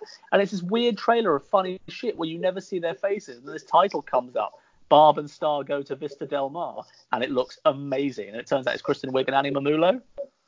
Oh shit, really? Yeah, they're both starring in it and have written it together, but again, it's weird that trailer's not online yet because that trailer is unlike anything else I've ever seen. It's amazing.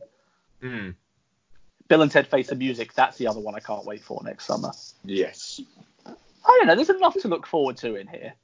Yeah, I, I, yeah there, there is, and I mean, there's something interesting pretty much every week. It just doesn't mean- quite. It feels more interesting than this summer was. Uh, I don't know. I like, Like, this put, put, what, what, apart from Mulan in March, where there's, there's, we have two stupid Disney live action remakes in the middle of it. You know, I like I like Aladdin. You fuck. it's fine, but I'd still much rather see something strike out and weird like Artemis Fowl. At least it's different. And Jungle Cruise. Mo- There's a, there's a, a refreshing lack of. It's not it's not too sequel heavy. That's true. And the se- yeah, it's all right. And then the Conjuring. I'm up for another big budget Conjuring film, even though James Wan didn't direct this one. It was the guy who directed The Curse of La Llorona, wasn't I, it? I didn't see that. And then you And it was fucking bollocks. It was Septe- September, you got The King's Man, Last Night in Soho, and Many Saints of Newark. This is an interesting year, although Robert Zemeckis' and The Witches is probably going to be like cancer. I don't know, man. Anne Hathaway in the Anjelica Huston role. I'm kind Yeah. of that. But did you see um, Welcome to Marwen? I haven't caught up with that yet. I think no. it might be up there with Cats as one of the worst studio films I've ever seen in my life. Okay. Anyway, Well, it's not a bad Dolittle's-. Dolittle's coming out in a couple of weeks though, so you know. No, no, no. Dolittle opens in America in four days. I know How- it's fucking amazing. how is how I, I feel like they did Universal did such a wonderful thing. They managed to hide Dolittle by releasing Cats. yeah. you know, and I don't think people are quite prepared for what's about to hit. It just it's the the first film that Lottie ever saw the trailer and looked at me and said, "Can we go see that?" Like usually after a trailer, I'll go, "Do you want to go see that?" Like literally as soon as it ended, she just looked at me and said, "Can we go see that?" Like think- so. I wish that I was smart enough and you were dumb enough that I could convince you to go and take Lottie to see The Painted Bird and convince her it was a kids' film. I, I don't- know what that is, but like I already decided not to take her to see Cats, so I. No, The Painted Bird is a three-hour World War II Holocaust drama that's one of the most grim, black and white, miserable, torturous things I've ever seen. You know, it's oh. like come, it's, yeah, but because it's called The Painted Bird. If I was smart, I feel like you know you could trick someone. I'd, I'd, I'd get five minutes in and she'd say, Daddy, I want to go home. So, you know. Yeah, no, cats is just yeah, no, no, no child should be subjected to cats. I love nightmares for for, for True that. years. Anyway, I've got to go. I Is need anything a else you wee want as to well. talk about, or can I go? No, bless you. Thank you Thank very you much, very Brad. much, Brad. Uh,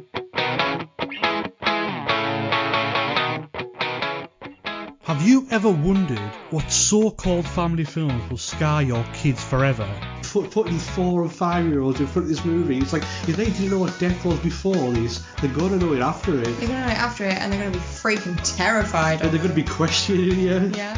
Or do you have the slight suspicion that your loved one has a cold, dead heart?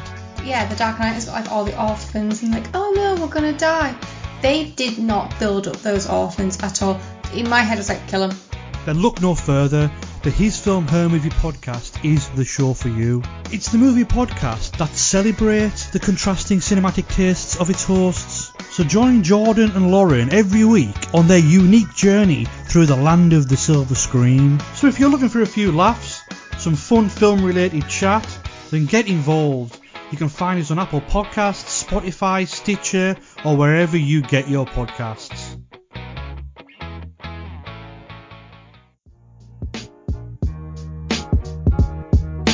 The Mulberry Boys every Friday night. On the show, you better know they keep it tight. ETL is back and the J Strom's in the zone. Introduce the co host, he doesn't do it alone. Is about to hold court. You know he's on the headset, you can hear him snort. Pop culture movies, TV shows, and games. Rotten Tomatoes reviews, news, and Blu rays. Foggy don't play around, he will bust a drop fast. Welcome to the Entertainment Landfill Podcast, the Jason and Steven Show. It's the Jason and Steven Show. What? The Jason and Steven Show. It's the Jason and Steven Show.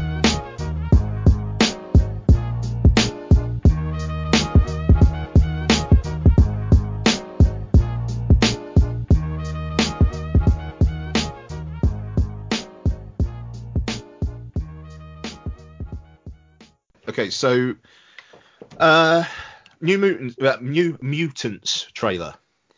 Yes.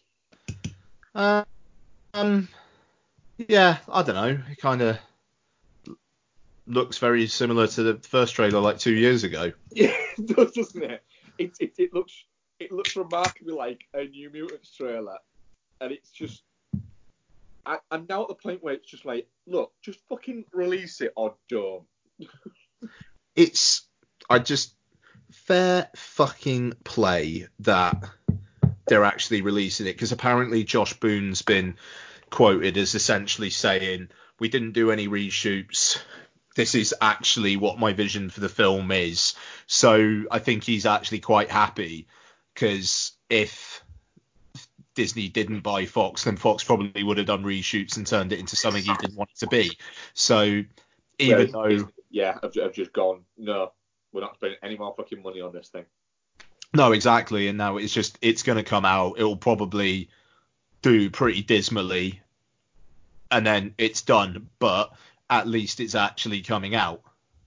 Yeah. Uh, and you know we'll we'll we'll see how it goes. It just it it feels like such a relic. Like you look at Maisie Williams in that film, and she just looks so fucking little compared to what she is now. Can But if they- if, if- any for it. I. I mean, that's the thing. It just like it feels like it's literally they're gonna have that trailer. There will be one poster, and then it will come out, Yeah. and that that will be it. It's like Dolittle.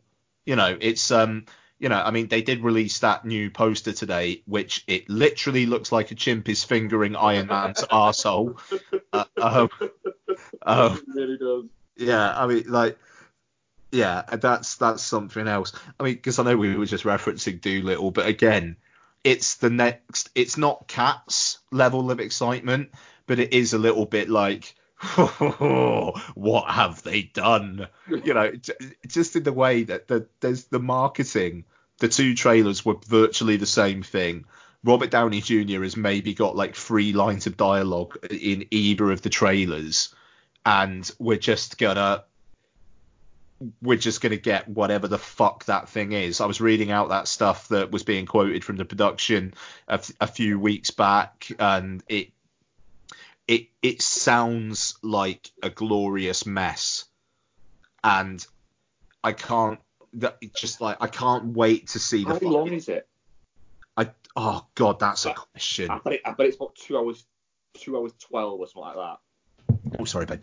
Um, no, oh god, I'm gonna have to look this up now. Uh, so Dolittle 2020 run time. Sorry. Um, no, one hour 41. Fuck. Oh, that doesn't sound good, does it? I mean, that's that's a little bit. There's going to be Sure. 10 minutes, 10 minutes of credits at the end, and it's going to be in and out. What, one hour forty-one. Yeah. That's ninety. That that's ninety-five minutes max. I mean, the, the, the thing is, it's fascinating. I, I did not, I may have said this last week, but um, God, what were we watching where there were opening credits at the start of the film, Lottie and I, and um, we, we we were watching a film, and there were opening credits at the start. She was like, "But Daddy, it's not the end of the film yet." It was like, no, some films have opening credits at the start of the film, and that made me think just how few kids films do that. So that's the thing. Dolittle, I reckon it will say Dolittle at the start. It will be 90 minutes, and there will be 11 minutes of credits at the end. Yeah. That- it, it, it, it, it, it's it's it's such a weird one. I mean, it, it does just it it feels like the fucking um Troy McClure fantabulous adventures of it, it, it, it really does actually, doesn't it? Yeah. you know it, it's it, I, I mean I'm I'm fascinated. I mean like the reviews are, are just going to be a trash po- a, a trash fire um later this week out of the US I think. I, I, I do like the fact that, that it seems like what Robert Downey Jr. has done is he's gone, right, am I about to start promoting, I think Beck's just kidding, am I about to start promoting um, Dolittle? Oh, by the way, I don't think I'm quite finished with the Marvel Universe.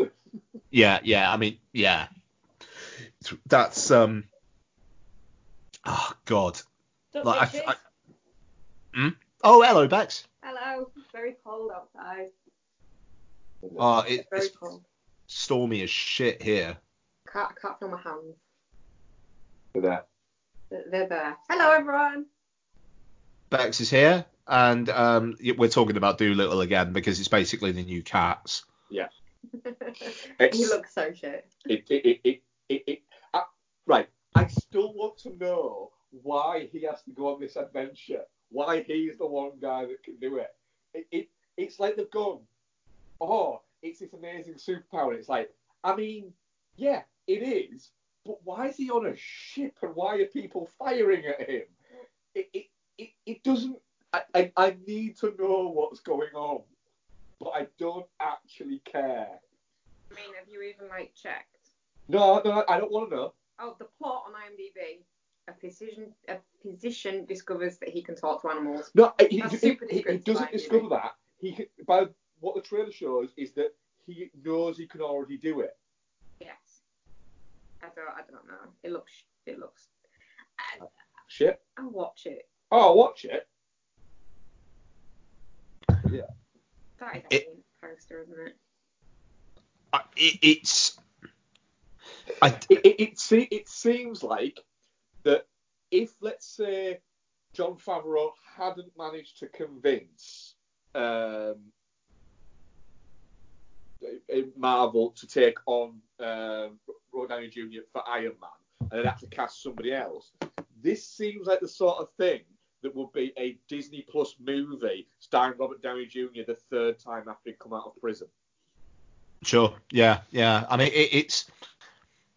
I don't know. I think his wife produced this as well, um, Susan Downey. Um, so it is like, yeah, he probably has a stake in this. But you've got to imagine after the Oscar nominations today, is Antonio Banderas' team just being like, you are saying nothing about Dolittle. If someone asks you about Dolittle, your answer is, what's Dolittle? Yeah. Um, but yeah, I mean that that comes out over here like relatively early Feb. Oh well, Brad was just saying I think it's it's the weekend of the Oscars, so we've got what did he say it was? Dolittle, Underwater, uh, Parasite, and something else all out on the same weekend. Yeah. We're off to the unlimited screen of Parasite, so it takes it out of that running. Yeah, same. Uh, uh week Friday that is, isn't it? Yes. Yeah, nice. Um, Right, having already see, seen it, we've decided we need to show it some love, haven't we? Well, I looked at this and I've actually seen. Um, I think this was my fourth or fifth um, Bong Joon-ho film I've seen at the cinema. I think I've only not seen a couple of them at the cinema, which is really odd. I mean, not really. They're good films. no, no, they, they're, they're good films, but it's just they're not like wide release um, films. But um, give me two seconds. I just checked this. Just I might be talking absolute fucking nonsense, but The thing is, when you're a bit starved of decent world cinema to see in the cin- to, to see in Well- the cinema, you kind of go to whatever's available. Well, obviously I don't didn't see um, Okja at the cinema 'cause it didn't come out. Um, Snowpiercer again didn't come out, but we we went to see Mother, didn't we, at the cinema? Yeah. Um, I saw The Host at the cinema, so uh, and I saw uh, Memories of Murder at the cinema. Fucking fantastic, isn't it? oh, you guys have got you guys have got Bad Boys for Life playing in that Screen X thing. What I will say there is, if it's good, I barely want to see it. I'm not paying extra to see if it's it. really good, I might go and see it again in, in Screen X just to get the experience. So I did ask a member of staff about the Screen X thing, um, and her response was, "It's a it, it, it's a different experience to watching a film, if that makes sense." And I was like, Oh, it's only three pound extra. and I was like, "How how do you mean?" And she said, "It." She said, "She said, being completely honest with you, she said, she said, she said I wouldn't watch something for the first time doing it." Mm. She said, but for an experience thing, that's when I'd maybe watch it. Oh, that's interesting. It only does it in selected scenes. Yeah. So like scenes where they're like, like fuck it, the aspect ratio can get all out of whack here. Pretty much, I would say so. Yeah, Yeah. that's fascinating. Um, I want you guys to report on that. I think you I need to will go. indeed. I, I, Okay. will, I, I will do that. I, I'll go and see it with Bex in um, IMAX. To be fair, if It's not in an IMAX. I will go and see it with Bex in normal Max. Um, and then um, I'll go and see it in Screen X as well. I want to go to a VIP one, but I looked at the prices the other day. It's like even even as a member, it's like forty odd quid. Yeah, that that I I looked at that. The pricing for oh. that is fucking something. What do you get? It sounds like you just you, you just sit in essentially what is a fancy airport lounge and then watch the film. Then you get a, a meal, don't you? And, what yeah, a buffet. a buffet. Yeah, A buffet, you say? I, we do like buffets. I do like buffets, yes. I'm okay for a buffet. But I don't like having a drink before a film. Well, you just have to. We'd have to go see something. See, that's it. You'd have to go see something that like you're not as fussed about. But I'm not paying that much money to go see it. I'm not that fussed about. Oh, we go see Tenet in VIP. Fuck off. I'm very, I'm very, very, very fussed for that. No, I um, I'm already kind of thinking Tenet might be me coming to York weekend and we just go see it in the IMAX. Oh, that'd be amazing. Yeah. Yeah. It, we, we- the IMAX, it was because you're not a fan of. I, I previously haven't been a fan of IMAX, have you, Bex? Because of the fact that it's you, your thing was it, it's, it's too big, it's too you Too can't big. take it. What is it? Yeah. But the seating position in the IMAX at, at Cineworld is fantastic. It 'cause was good. You can see everything, and the screen is fucking huge. But the the, the Tenet prologue was special. Oh, wasn't it? Right, so I, I- I've got one question. Is the IMAX screen as big as like the Manchester Printworks one, or is it? It is. Yeah. Oh fuck me. Is it? Oh god, that sounds good. I'm pretty sure it is. Yeah, I'm pretty sure it's it, it's it, it's same height. It's maybe not quite as wide, but I, I think it might be actually. Massive. Absolutely ridiculous. I wo- uh, I wonder if we try and get like Jordan, Lauren, and Noel, and maybe Claire or something uh, like over to York. That'd be fucking great. Yeah. I'm no, I'm I'm gonna I'm gonna do it. I'm gonna I'm gonna Gonna- book I'm gonna book the Friday off work and I'm gonna come for a couple days. Yeah, absolutely, mate. You're more I've- than I've- welcome. I've decided. Uh, yeah, uh, but it was it, the the, That's the the footage the, the the prologue bit is the score is fantastic. So so what happens? um, Oh, have you it's- not seen this? Did you not get it at it's on your? IMAX. Oh, I thought you'd been to see thingy in IMAX. No. Um, so what it is, it's I, I don't know. I think it might be. I think it might be like they did with Dark Knight, where it's the opening scene. Yeah. It's at uh, the Berlin Opera House, is it? So yeah. And um, these militia run in and start uh, in mass and everything and start essentially taking over and planting bombs. And then all of the special forces start coming in, and in a van is John David Washington, his team, who pick out these badges and stick these badges on, and then they go in to get somebody out and um, give a secret code word. But you start getting the, for instance, at one point there's a bullet hole in something, and then all of a sudden it disappears and the bullet comes back out of it. Huh.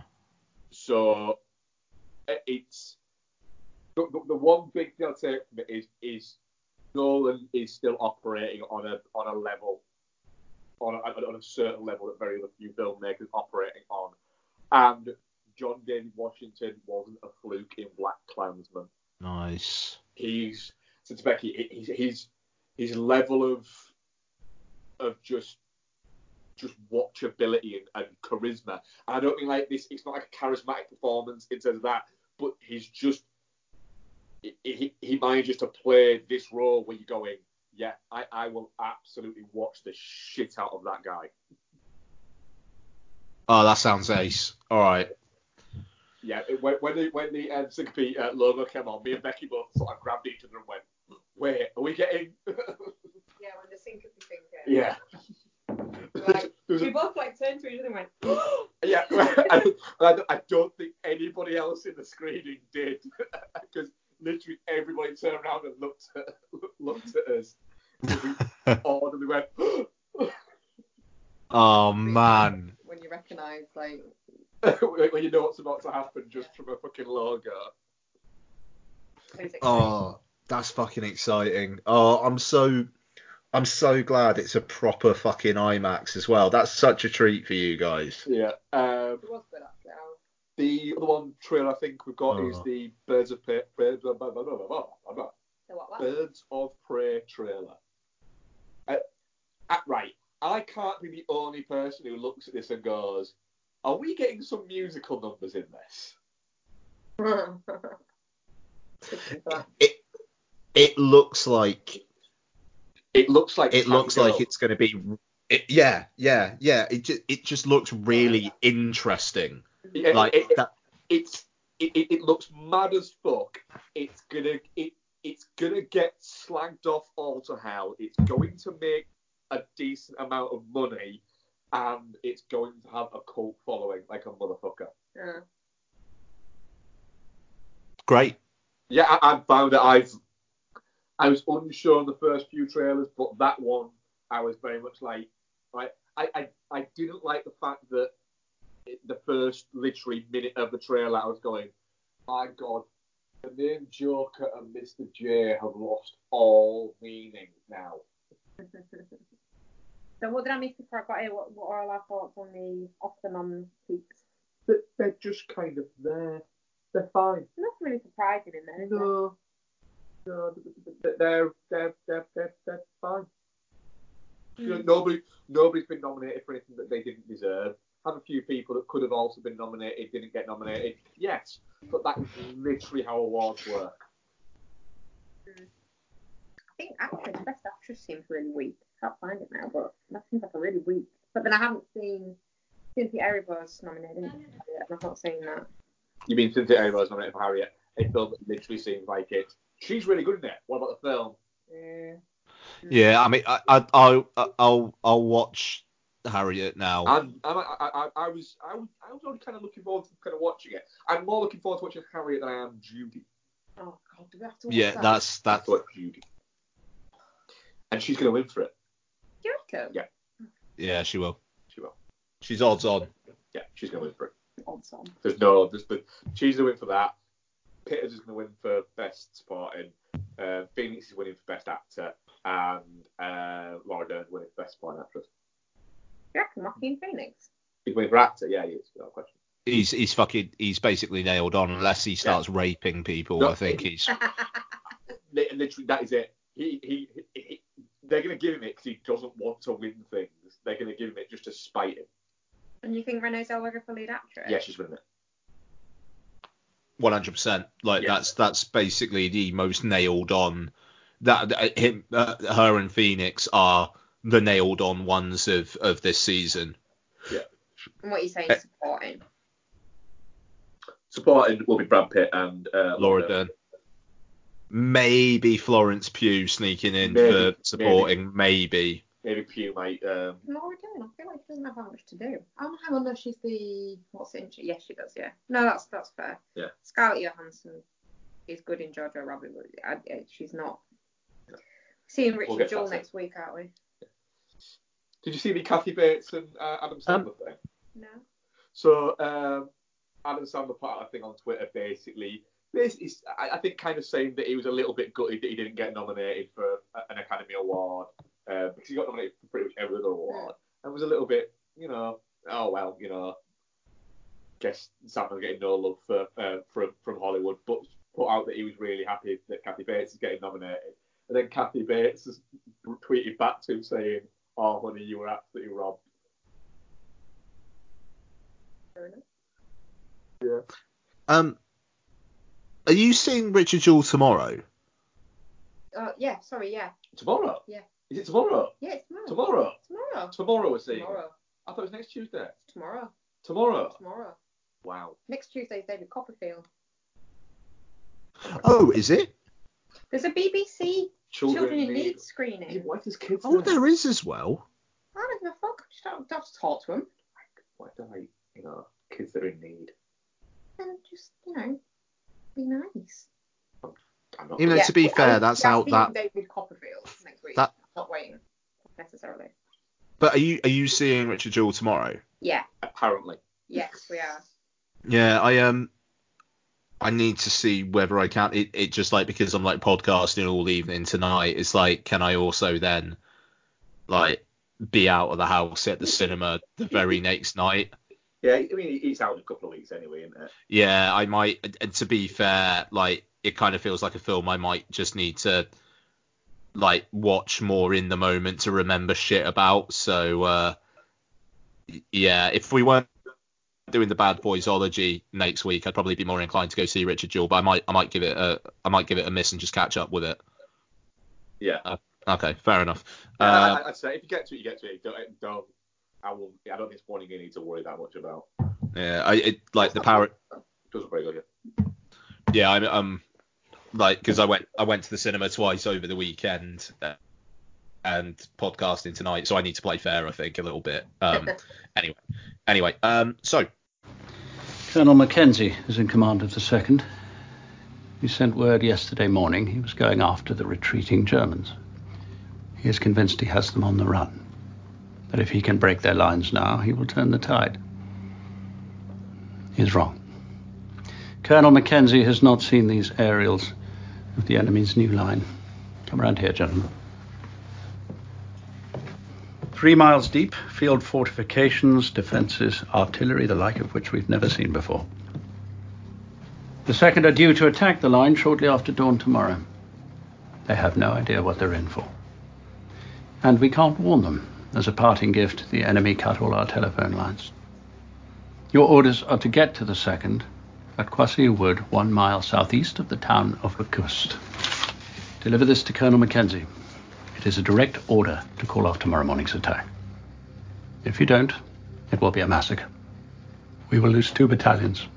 1,600 men, your brother among them. You think you can get there in time? Yes, sir. 1917 is directed by Sam Mendes and stars George MacKay, um, that other kid. Um, Dean Charles Chapman. That's it. Thank you very much, sir. I, I knew there was a Charles in there somewhere. Um, you got Andrew Scott, you got Mark Strong, um, you got uh, Daniel Mays turning up for fucking in 10 seconds. That was fun. Um, uh, Benedict uh, Cumberbatch. The, the the film should have been called The Hunt for Benedict Cumberbatch. I'm sorry. Uh, uh, others as well. Um, who else is? Oh, Colin Firth's in there, isn't he? Um, yeah. So it's um, obviously inspired by World War One, but not necessarily a true thing that actually happened in World War One. Uh, it was inspired by stories that Sam Mendes' grandfather told, and there was one involving having to deliver a message along the front line, but I don't think it was quite this. It's a combination um, of four stories I read. Oh, they okay, fair enough. Um, and yeah, basically Dean Charles Chapman and George MacKay are, are, are, are given the task of delivering a message uh, to to um, guys many miles away uh, because otherwise, basically, they're walking into a trap. And one of those who would be walking into the trap is old Richard Madden, um, who uh, turns up for about a minute at the end. Um, I will say it is a little bit distracting that you have so many hey that guys well not hey that guys but shit that guy um turning up for a couple minutes apiece mm-hmm. Um Doesn't doesn't he describe his brother as looking like him but a bit older?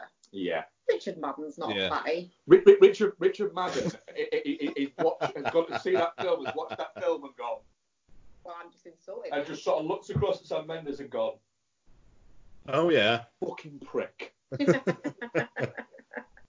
I mean, he's he's a, he's a husky boy, isn't he? To say that he's supposed to be I, I, in I, like I will, starving conditions. I will get to my feelings on Dean Charles Chapman later.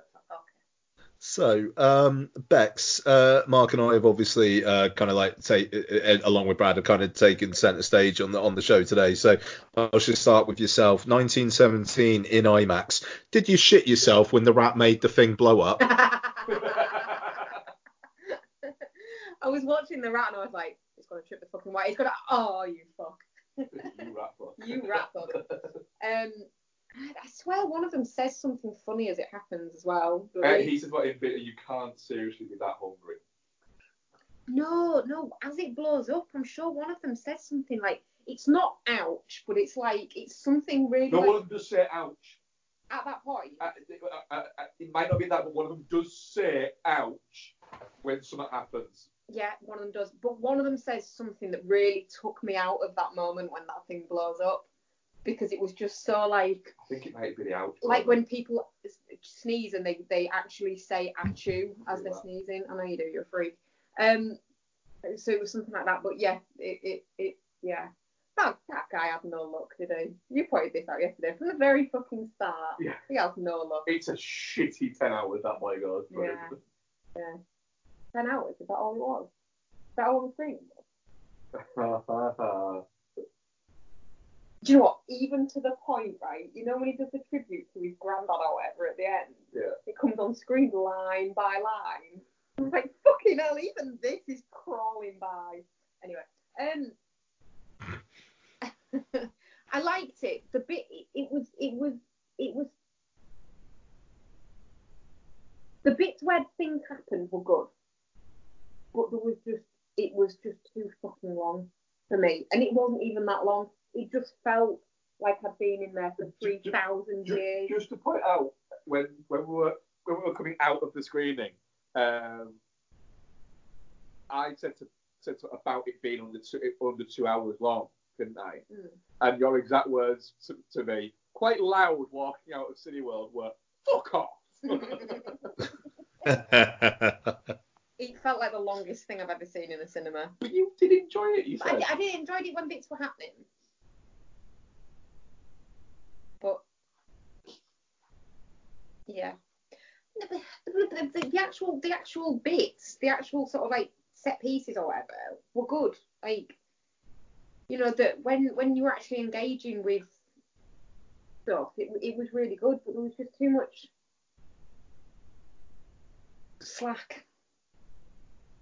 I feel like the bit where they were at the thing and he was doing filling his little canteen up because he was well excited because he found fresh milk.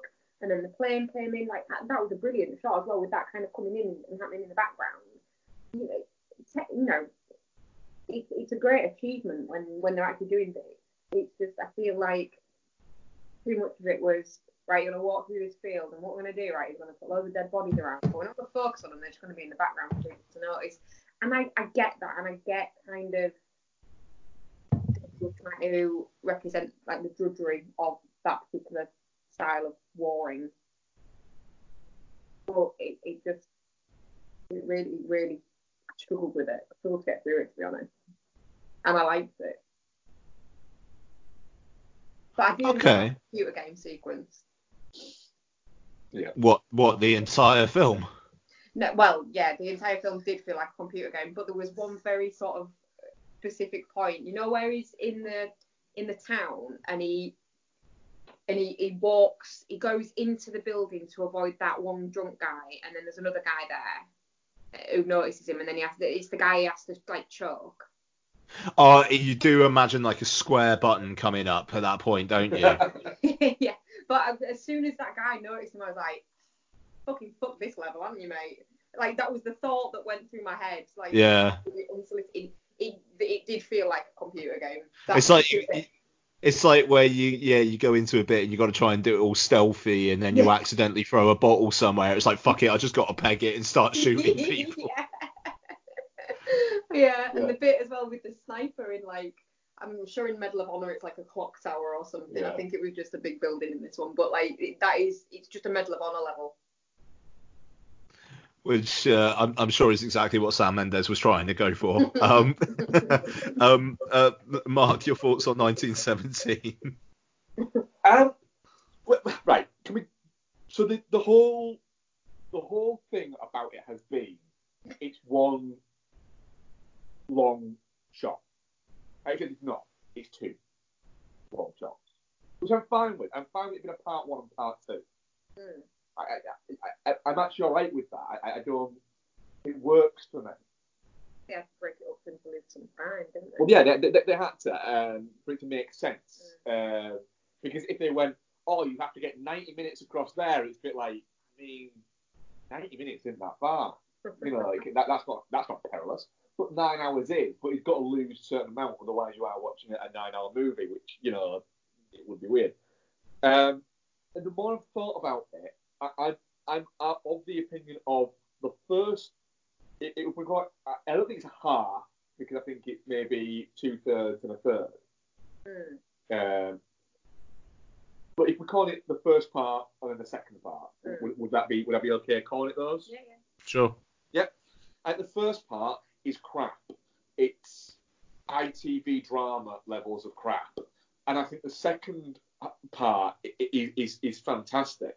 Mm. um, and, and, and actually got me a lot more than I thought it would. The, the bit where he where he actually catches up with them um, and realizes where he is. That, the, the, the, thing of that guy singing goes on for way too long. It was like, right, Sam, we get it. You like the sound of this boy's voice, but he got to deliver this message. Um, but then once he gets into the, the trenches there and goes that, and he has this sheer just I need to get there no matter what. And- the panic, I, I actually think that George MacKay does really well there. I, I got across the the frenzy of, of, of him just being in sheer panic. And I need to deliver this, otherwise my friend has died for nothing. I actually think you get that a bit earlier though. I think the first bit that you get where you where you kind of sense his desperation to get there is when the van gets stuck in the mud. Yeah, that's where he starts to get Yeah. Yeah, it, it's everything post. Um, what's it? Um, Jimmy Corpse looking guy. Um, from him dying. Um, is is really strong because he's terrible. Um, but yeah, I, I, the second part of it, I, I thought was, was was quite something. It was, it was you know, you, you had that opened out with the very much the computer game cutscene bit where he wakes up and starts fumbling around. Then you get that the the shot of the town at night, which is beautiful. Um, and then you get the whole ending bit. Uh, but my only complaint there is you get to that, and the, the come down of the meeting with Cumberbatch going, no, I'm not calling it off. Then you've got to. Okay. Go, fuck off. Like, what? No, I mean, I, Fuck off. uh, no, I mean, I.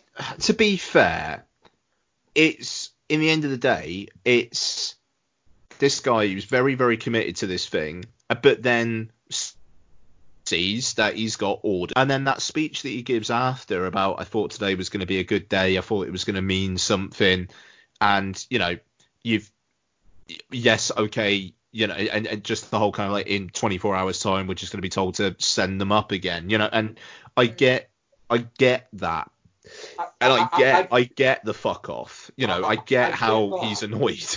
Yeah. I get that because what I said to to, to, to you Bex after it was um, was that it, it felt like Sam Mendes doesn't have enough cynicism, uh, which uh, this isn't a criticism uh, a- at all, but Sam Mendes doesn't have enough cynicism in him to have it that he was too late. He just doesn't. Otherwise, the movie the movie would be meaningless. But a, a director with a level of cynicism could have that. But Uh, then Yeah. a, A, a director with the budget that he probably had would not have been able to do But yeah, that. th- th- th- there's that as well. But then you, you have the whole thing with Mark Strong gives a line where he says, "Make sure you've got witnesses," Yeah. And, and that makes you think, right, is this guy going to battle for it? And then when he comes in and he says no, you think, is he going to right? Oh fuck, are we going to get a bit of a that standoff between them? And then you don't. Yeah, No, but I think that's interesting though, because it, it, but it almost makes you subliminally focus on that other guy and his reactions as well.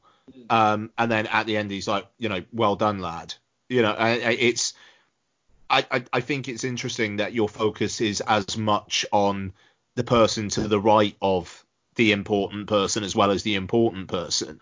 Yeah. Um, and I mean, yeah, I was listening. To be fair, this is because I listened to Sam Mendes talking about this film, but uh, he was interviewed on uh, Kermode and Mayo, and he was talking about how he didn't necessarily want to have any uh, want to have any kind of like bad guys out of the the British Army because they were all just guys muddling through these things with varying levels of responsibility and intelligence. But in the end, and in the end of the day, they're all just guys kind of all in the same place, try, like trying to do the best they can and survive. So I I I get that with Cumberbatch. Yes, would it have been better for like drama's sake to have George MacKay come in and Cumberbatch say no, I'm gonna do what I want, and then MacKay like struggle to get someone else in there to listen, or you know, or do you just go with what probably would have actually happened in that situation? There's people all over the place. like he sees the orders, he reads the orders, he doesn't question the orders, he just says, right, tell the men to stand down, and then tells George MacKay to fuck off. Uh, it just it, I, that sound that seemed fine to me. I I will tell you one moment that I was not into. Which they have that entire like 10 minute sequence of like seeing the um like the plane come down and the German pilot stab um Dean Charles Chapman. Yeah. And like and then he has the whole kind of like dying moment and then he dies and then a couple of guys just turn up and then it turns out that there's a bunch of dudes like basically just the other side of that house. Yeah. You know, it was just like there's moments. There's, There's there- there- moments. There's, there's not enough time for them to have broken down and all got off they didn't see what the fuck was going on. No, I mean the thing is, I get like a couple of them say we saw the plane come down, but at the same time they were just passing. Um, and it, They it just already there. Why couldn't they deliver the message? Well, th- th- th- yeah, I mean there, there is there is 100% that as well. Um, but I I don't know, it just kind of feels like what so those guys literally waited until this other guy died and then decided to just appear on scene. It felt stagey. It, it did. The, it's Oh, back. Sorry, just, just while I remember, back in the computer game vein. You know when he was collecting his milk. yeah. Did you not think you're gonna need that milk later? Oh yeah, absolutely. and I'm, I'm there going, Yeah. oh, it's abandoned. It's like, right then, who's milked that Who- fucking cow? 'Cause that's the that thing, milk you- to still be okay. because I thought there was going to be some fucking French like French farmer there, or, Yeah. or you, you know what I mean? Like it was such That- a that weird moment. When, when, when the after he's been stabbed and he's, he's dead, and then you and then, then somebody appears, you're thinking, oh, here we go, French milkmaid. That's what you're going to get, or, or something like that. Yeah. Because well, usually ninety percent of the time in most situations, yeah. Um, but not milkmaid though, bit weird. Um, But- don't like milk for start off. Um, But but it- it- I was thinking that milk. At, at- at no point is he questioning, but who's milked the cow? no, but I mean, expected him to test the milk and it'd be like off and he'd be like, "Ugh," and have to pour it away and then milk the fucking cow. Like for it to be that fresh, it, it, it must have been done like you say recently. I Yeah. was like, Who fucking milked hell, cow?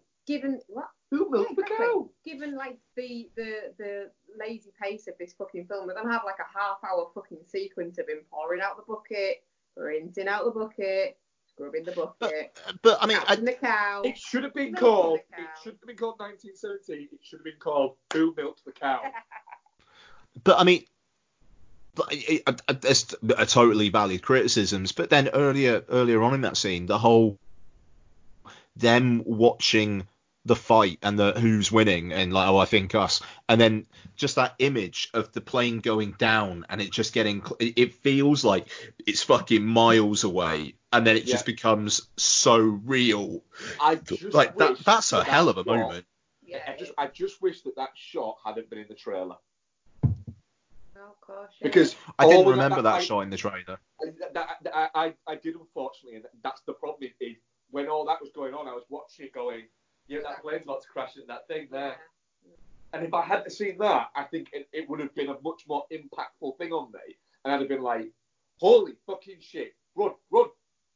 Yeah. But then, but then I didn't expect. Um, I didn't think he was gonna die. I, I, I didn't think um, Oh, Chubby was still going to die. No. It did make me think though, a little bit when he got into France, where and he was with the girl with the, the baby, and he just starts pulling out all this food, and you're thinking, you fucking prick. Yeah. Your chubby mate was well hungry, and you you couldn't even give him a what is it? You give him one little scrap of, of, of bread and ham, and you've got an entire pack full. I think they were given that for They- the mission. No, they were given one thing, a little treat, and it was there. And I was thinking, I want to know what that fucking treat was. yeah. I bet he gave her it, I bet she's opened it and gone. I mean, that's condoms and so. Packet of fags, what the fuck? Well, she's French, so she will just smoke away, and the baby I will just sat smoked. I smoke the cigarette. Would you like a smoke a little baby? Oh dear. I did enjoy that bit actually though. It was oppressive, I thought, that bit. It was meant to be. I know, and it was well done. It was Yeah. really well done. Oh, his head wound looks massive, didn't it? It did. I did. I did like the fact, the fact that, that the French lady just puts her hand on the back of it and he kind of goes. Yeah. It's like, yep, Fair enough. um, I like the fact that his death as well, not obviously his death, but the Duncan's death, um, was it was quite without fanfare, wasn't it? It was just like There was a lot. There was a lot of no, but like when he eventually dies, it's just it just guys. dies, and I think that the, the realism of that and the the Fuck they just to leave and they have to take his jewelry off and yeah, like just that. the, just the bleakness of that when you die, you just you just die, and it's It- not like I thought it was quite. You see, we during the um the Oscar noms thing, mm, um, we were mildly critical, I would say, of the fact that the, the film has been nominated for best screenplay. I'm not sorry. There's, there's, a, there's a loose story. It, it, it's a- it's a very it, it's a very point A to point B story. Um, but however, they did get across in some of the dialogue bits that were there, which I thought were wooden as hell, to be honest. But they did get across the fact that um, George MacKay's character has, has has been through the war. Yeah, yeah. You know, and uh, even at what appears to be a very young age, has still been through some stuff. And you know, with the fact that they mentioned that he was the son, and that he clearly he's clearly He's suffering some shit. from, from stuff. Yeah. You know, and he clearly has. I I, I genuinely think that what they're hinting at, without actually ever over egging the pudding a little bit, is that they're, they're hinting at the fact that he's suffering um, a, a level of survivor's guilt Yeah. Mm. uh, f- from from that. It- it- I think that was quite interesting and, and done in a very a very subtle way. That actually, the more I'm thinking about it, I'm going back round to, do you know what? The, the, the first part, there is some good stuff there. Mm. Yeah, and I mean, Performance wise, I mean, where, what, where do you stand on this? Performance wise, Yeah. I think George i- is. I think he's very good without ever being too flashy. Mm. I was going to say, for the most part, it all feels a bit like, like you said earlier, a bit BBC drama, or worse, a bit Amdramy. Um, the acting in this to the point where I think George MacKay, he, he, your opinion of it is elevated because he's he's the best thing in it. But do, didn't you feel like um, when Mark Strong came into it? Yeah. It was like it was like a really hot day in a glass of really cool water. It felt so But I at think, odds I think the he's got a very commanding but he was voice. he was very very good for the small amount of time he was in it. What? the, Yeah. the the thing is, you needed him at that point Yeah. as well because it just been a pretty fucking harrowing ten minutes or so, and Yeah. then you've got Mark Strong just basically being nice, Mm. Yeah. and it taking works. Charge. And I, I, I like the fact that you get the feeling like even though he's not in charge of that battalion that is that is being moved, he is in charge Yeah. of it. The, the the the level of shittery he gives to that fucking major is is brilliant. Mm. Mm. Yeah, one hundred percent. Um, Um, yeah, the, the, I, Yeah, I, I- suppose my my minor issue with it is we, there is not an awful lot of First World War movies out there, um, and it, it, it is because it's a bit of a war that people are kind of afraid to get too near because there's a lot of yeah, there's a lot of politics within it, and it, it's it, it's a very thing that you can't. But one thing that, that, that, was, that was quite interesting that has been um, very good about the fact that we have a lot of uh, Vietnam War films is they're very critical of the Vietnam War, um, and they shine a light on those criticisms, those uh, quite apparent criticisms that, that need to be there. Um, we the Second World War is a, a, a, very different thing, but then the, the First World War is it was a political war that, that essentially sent billions to die over land and ego, and that's never been drilled into properly because it's like you can't you can't point any fingers if that makes sense. In the same for the Second World War, they, there are heroes and there are villains, and if you start pointing fingers, even if it's not at the heroes, if you start pointing fingers at the side that the heroes are on, then it, it's it, it, it, you can't do that, and it, it just feels a little bit like it, it felt quite safe, and it, it's been its technical achievements are abundant, but Avatar's technical achievements were abundant, and it's a piece of shit. Well, see, that, bothered me about the film though, with, with, with what you were saying about heroes and villains there. There is there is one German character in the film, and he unprovokedly stabs one of the main characters who is trying to help. Who just saved his life, yeah. Yeah.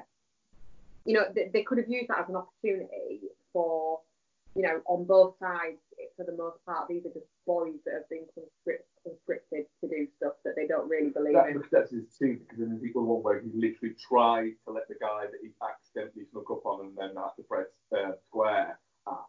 He, he tries to basically have it angle Yeah. this way, you go that way, and he doesn't. Uh, no, I mean that that that's that's that's a troubling. I I, I agree. I, that that's a troubling aspect to it. It's very much the enemy are the other. You know, there's it, it, it is us versus them. There is they are just basically every German they come across is like evil. Yeah. Like, it's just like- and we're all goodies. We're we're trying to save this German pilot's life and we're trying to let this guy live, but they're just they're just too evil. That bothered me about the film Yeah. at the time.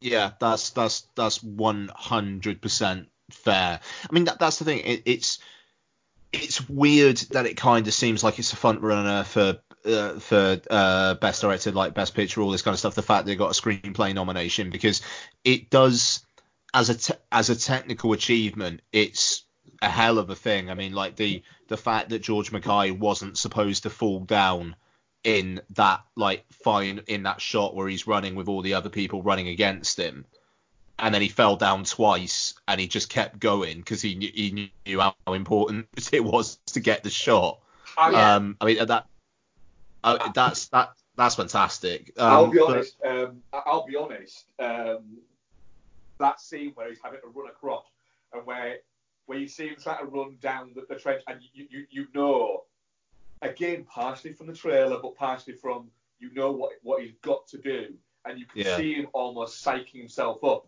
And then it, there's a great little director's touch where the, the the other guy says to him, "What are you doing? Don't fucking do that." And he kind of looks back at him as if to say, I'm gonna fucking do it. yeah And then you're watching it. I, I will admit, at that point, I was I was starting to get a little bit fucking teary at that. Yeah. It, it was it, it, it really fucking got me that. Do you know what I like? And it was the fact that he was just running, and like you said, the, the the fact that he gets knocked over not once, it's fucking twice, and Yeah. you, you can tell it's not staged. It's not what is it? Because the guy who runs into the second time is properly knocked the fuck out. That guy does not get up at all. Yeah. Uh, and it continues, and, and it, it it made me forget for a few seconds that I'm watching George MacKay and going, he's never had to shave a day in his life, which always makes me mistrust people, doesn't it, Becky? It does. And for that few moments, I didn't mistrust him. I was just going, run, just run, George. Yeah, no, I mean that, that that that's it. It's like I think the the film is way more than impressive enough that you're like, yeah, all right, then fair enough. It probably should get nominated for quite a bit. But at the same time, I don't think it's as impressive as this is actually going to win quite a few things. I don't I, I don't see that. Uh, What I would say there is, if if this is your number one film of the year, if somebody if somebody said to the number one film of the year, I would say fair enough. But have you seen anything else? And is it actually your number one, or do you just think it should be your number one? That's it. I mean, this is a big, epic, big budget war movie. Like it, sh- it should be better really than this. I mean, I, I think I'm pretty sure I still gave it four stars on Letterboxd, and I'm, I'm, I'm very happy with my four stars on Letterboxd mm. for it. Unlike you, Ian, I will watch this again. I the the only the I reason why 14 years of my life to spare. I mean, the the reason why the reason why I say that though is because my experience of it. So I watched it in the super screen, which is not IMAX, but it's still very big, and in Dolby Atmos. And because some fucker decided to take my seat, because you know there's 300 odd seats, you've really got to take that one. You should Yeah. listen to him. Yeah, you should Uh, have. I fucking like the last time I tried to do that was with those fucking Japanese students before Mission Impossible Fallout, and then they, they all just moved up one and expected me to sit in the middle of them, and I just can't be fucked with the stress anymore. So like I just I, I, I, that that would make me enjoy it more. I mean yeah no to I be would be to, so obnoxious in the middle of those people. Yeah. No, I mean to be yeah, but so instead I moved, and then first I moved to like the far left, and it was like, uh, this I need to be closer. So I ended up sitting like three rows from the front, Oh yeah. and for that film, seriously, when that rat made that fucking thing, it made it made the tripwire go off, like I jumped out of my skin so much that I fucked my back up. Like it was. It, like it was that and the scene with Dean Charles Chapman dying in real time, um, and just the sheer intensity of it. It's like I've watched it once. Like my my, I think the only way I would watch it again is if the 4K had IMAX framing. Like there was something like really big screen about the, the the home video presentation because it just feels like I've had my experience with 1917 and it genuinely physically moved me and I'm I'm done. That, You know. yeah, that, that, that's, that's, that, I can absolutely see that. Yeah. So um I'm I'm I'm definitely not shit. Oh, definitely not shit. Oh yeah, definitely not shit. Um, but I get the sense it's not one we're going to be particularly uh, rooting for uh, in in the next few weeks. Um, I would be a little bit, if I'll be honest, it, out of the nominations, if, if that won, I'd be a little bit like, I, I, I would be going, right, that would feel a little bit like a couple of other films have been robbed In by, which category? Sorry. Which in? Best Picture. Oh yeah. I've been robbed by it arriving late. Yeah, and kind of like and, su- and the subject matter. Subject matter, It's al- a bit baity. also as well the the fact that they've gone so heavy with the marketing based around the technical achievement Mm. of it. It's like they're going, come, look at this, look at this. No, there's no story. Come, look at this, look at this. No, there's no story. Come, look at this. Ignore the fact that one of the leads is shit, so we killed him off halfway through. I wouldn't say he's shit. Oh, he's not. He's just he, he just doesn't fit the same. I one thing I always judge with, with, with actors is am I watching them delivering lines or am I watching them remembering something that they've read written down? Yeah. Yeah. He, that, there was no believability in the things he was saying. It was I was literally watching him going, "You've read that, remembered it, and now are reciting it. You're not performing it. You're just doing that." You can ask you posh as well to be using the, the phrase, "Don't worry, mate, you'll be wanking again in no time." It was it was a little bit like that. It, it, Oh, he's a squaddy. This is how squaddies talk. Let's Yeah. let's let it have him say wanking. Yeah. Yeah, that was a bit. Don't worry, mate, you'll be wanking again in no time. Okay. I did like John McCarthy's response to that that though. Where he just said, "Wrong hand, mate." Yeah. it almost feels like that one in the script. Yeah. yeah, you know the more I think about it, the better I think he actually was. the amount of shit that literally from from the start of the movie and the end of the movie. So start of the movie, right? I probably we will in a second. Start of the movie, he gets picked to go and do this mission, and it's shit. I love the fact that he called his mate out about it. Though. Yeah.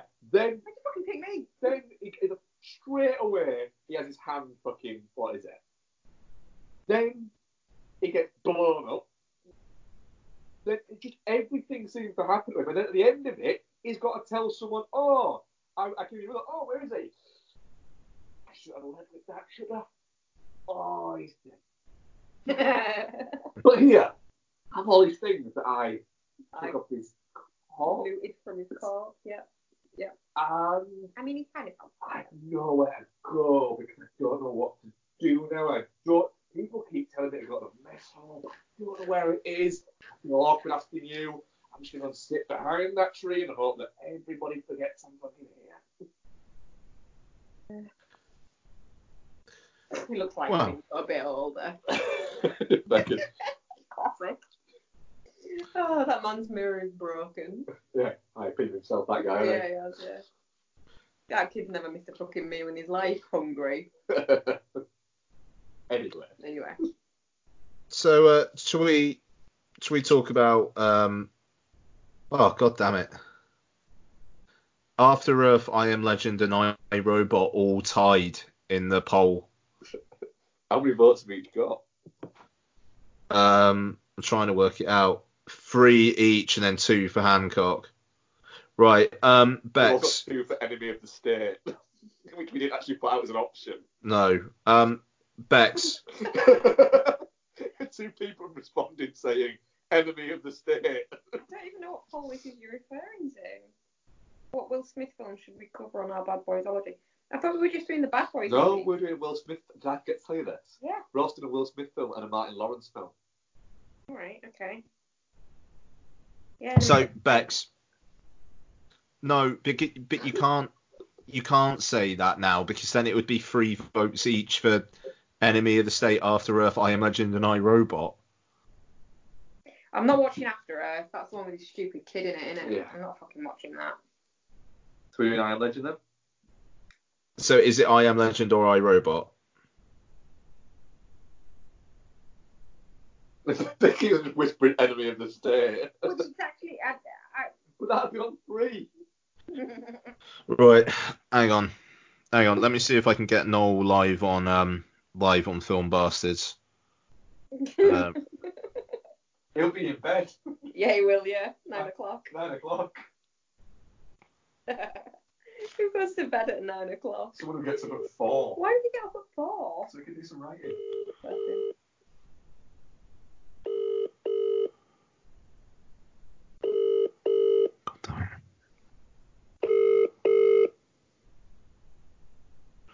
Okay, I'm gonna ask him to call me back.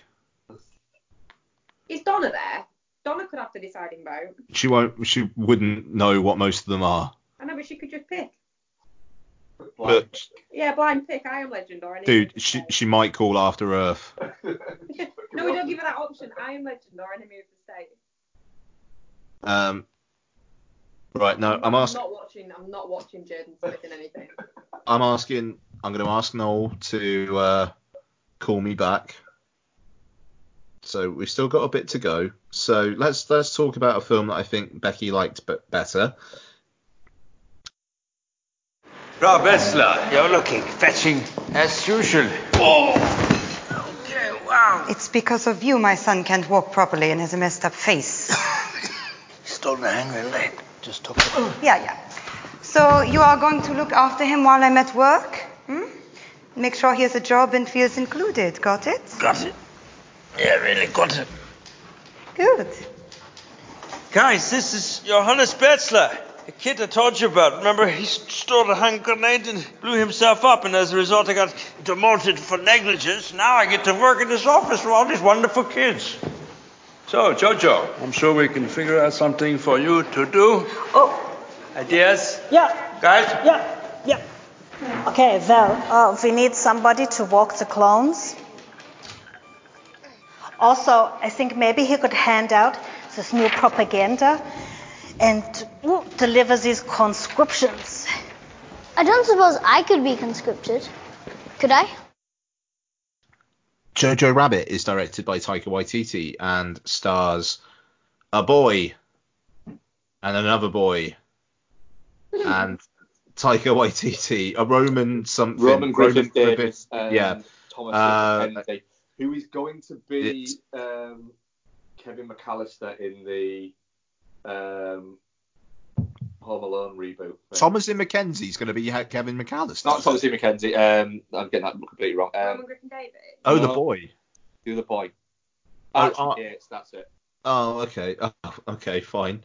Um, and who else? Scarlett Johansson, Taika Waititi, um, Sam Rockwell, Stephen Merchant, uh, Rebel Wilson. Uh, yeah, that's that's a that's a cast. Um, so Jojo Rabbit is the story of Jojo, uh, played by um, Roman Griffin Griffin Davis, um, who imagines Hitler in his head and uh, has joined the Hitler Youth. He really likes being part of a gang, basically. Um, but things get complicated when he discovers a Jewish uh, uh, girl hiding in um, his attic uh, with the help of his mother, played by Scarlett Johansson. Bex, what do you think of Marriage Story? Marriage story. Uh, no, well, I, Jojo Rabbit. Why the fuck did I say Marriage Story? The ScarJo thing. Yeah, that's yeah. Let's go with that. Um, I, I I fucking love this film. I've been to the cinema to see it twice, and I'd quite happily go again. I, I absolutely, after being so anxious about how it would be handled, I think it's actually handled. Will you stop moving my fucking phone around? I think it's actually handled really well. The the cuddly Hitler thing is is not where they go with it at all, really. Once Jojo, I mean, you've got to got to appreciate the fact that he is a figment of Jojo's imagination, and in his imagination, Hitler's a good guy because that's the propaganda he's been raised with.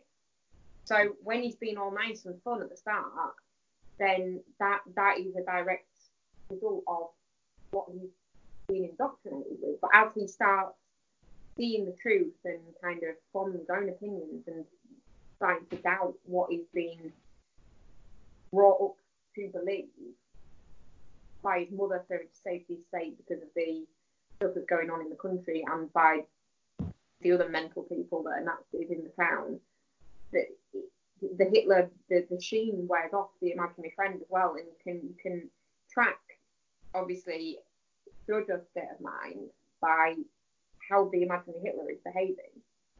Like when he sat there and Jojo's sat starving and he's eating a fucking unicorn head, made out of like spam, or whatever. You know, that's he, he started to see him as being Well, that's just not a spam. Play with fire. Sorry, go on. Oh. anyway, um, you know, he- he- he's starting to think of him as being sort of removed from this situation and in this like ivory tower and fine while all these people are suffering. And when he, he kicks off at him um, about the about the, the the girl living in the in the wall and stuff like that, and he's being really shitty to him, it's because he's obviously he's not believing that crap anymore. He's starting to actually his life experience is giving him his own opinions.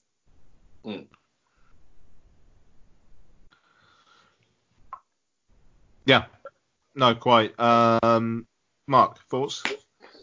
Um, again, I, I had similar um, concerns you. Uh, I, I, I didn't like the fact that we were going for satire, which means we have to have cuddly Hitler. Um, it, it doesn't go for that. It goes for more. What is it? I, I still have problems with Waititi's Hit- Hitler thing. I do think he just wanted to dress up as Hitler and be a little bit wacky, a bit kooky.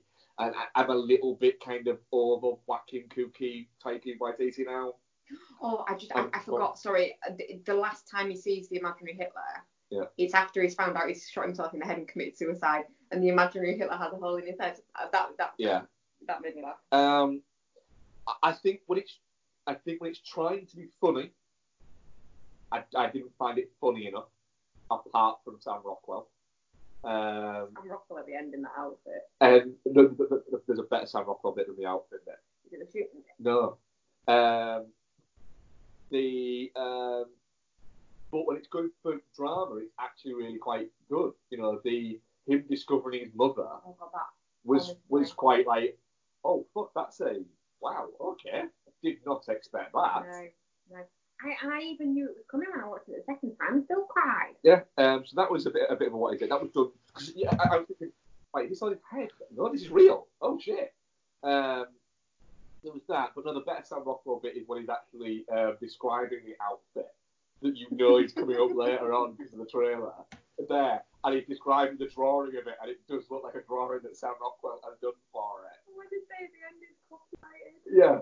Um, that, I, I, but I did like the. I, I thought Sam Rockwell's whole performance was, was great. He he seems to have his character seems to have got the ridiculousness of it all and doesn't believe in it at all. He's stuck in the system, but Yeah, he knows it's crap. yeah.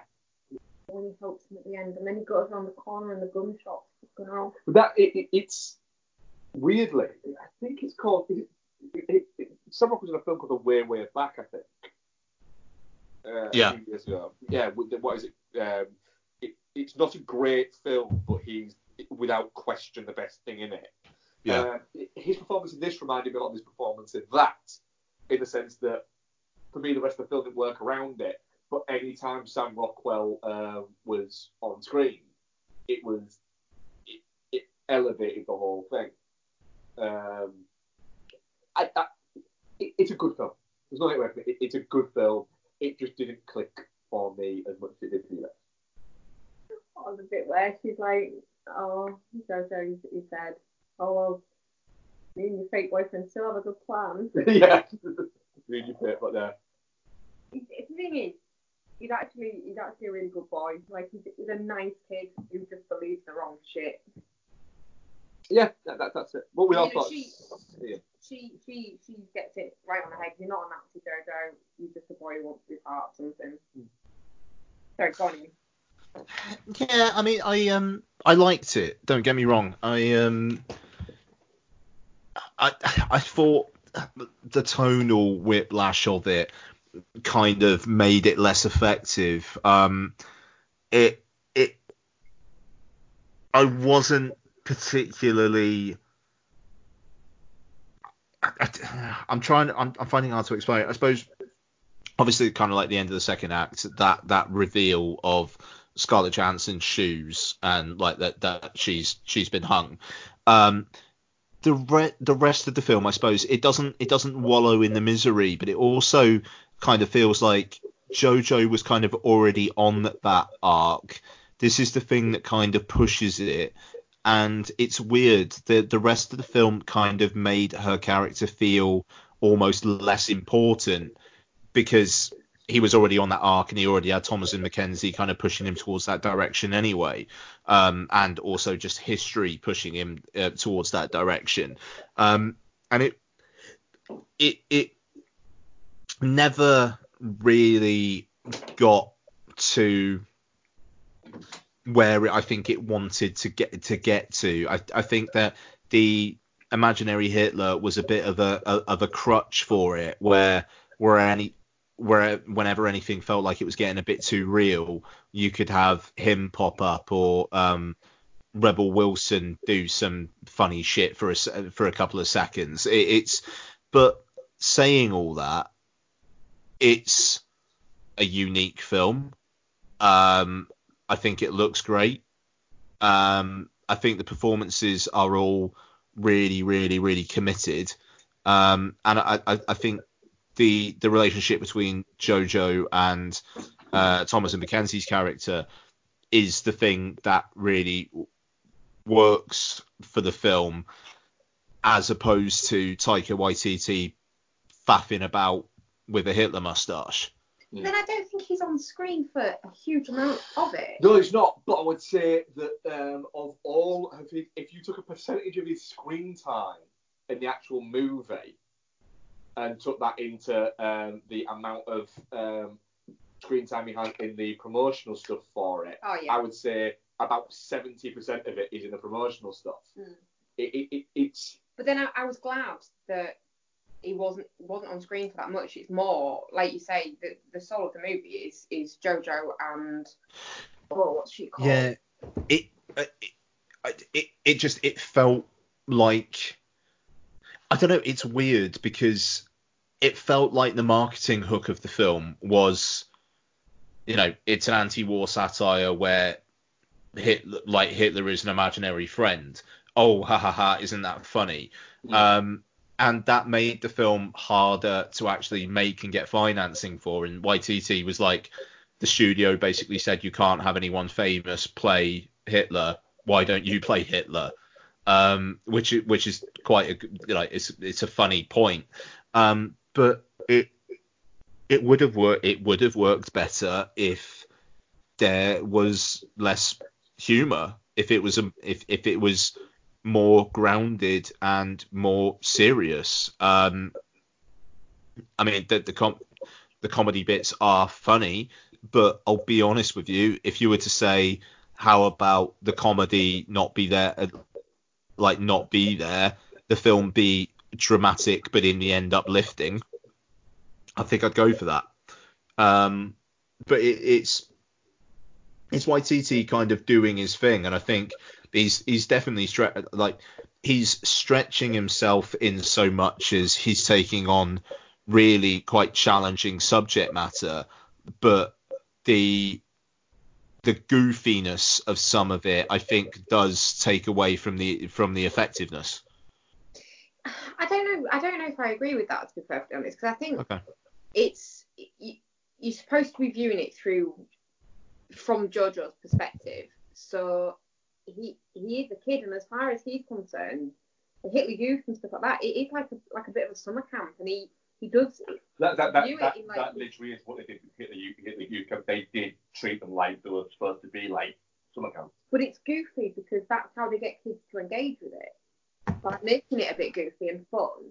And then I, as he don't, I, starts- I, I, I, I, sorry, go on. as he starts to grow up and as he as he starts to, to, to question the world around him, it becomes more serious tonally. But, but the problem is, Apart from Sam Rockwell. apart from the fact that all the goofiness is still there, though, you've still got his mate wandering, running around in a increasingly more tattered paper army costume.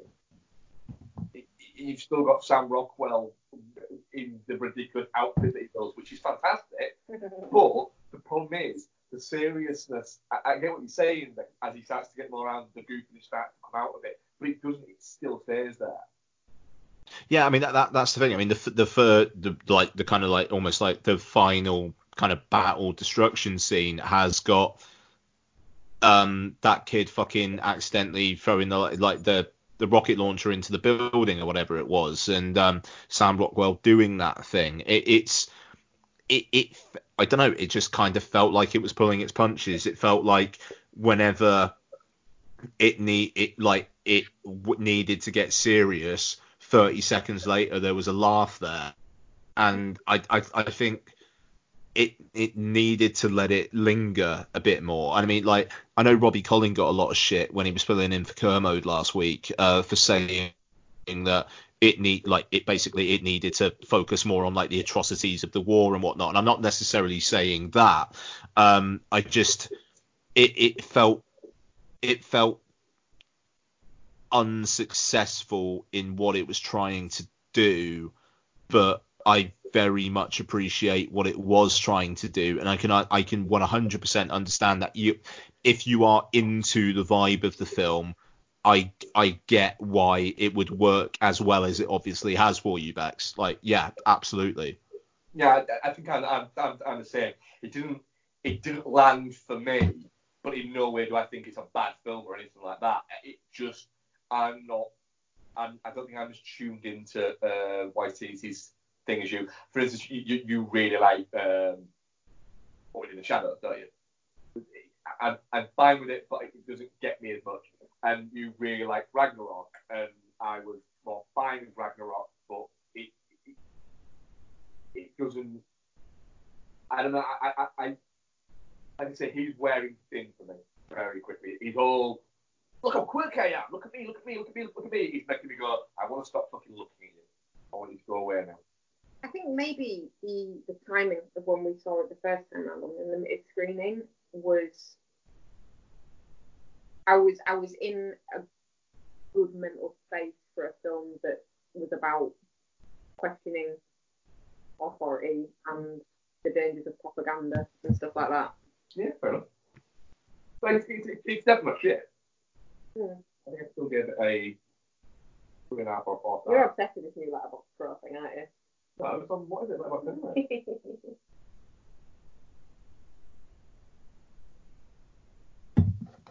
Three and a half, I gave it. yeah. Yeah. Yeah. Um. So definitely not shit. Yep, definitely not shit. Definitely not shit. Good. Uh, um. Okay. So do we have anything that we? I'm, I'm mindful of the fact you guys probably haven't eaten. So what do you want to do? Well, should we not do? We won't do what we've been watching. Shall we do? Should we, should we do lists? Oh shit! I haven't even done my list. I thought we weren't doing it today. That's fine. We'll do this next week.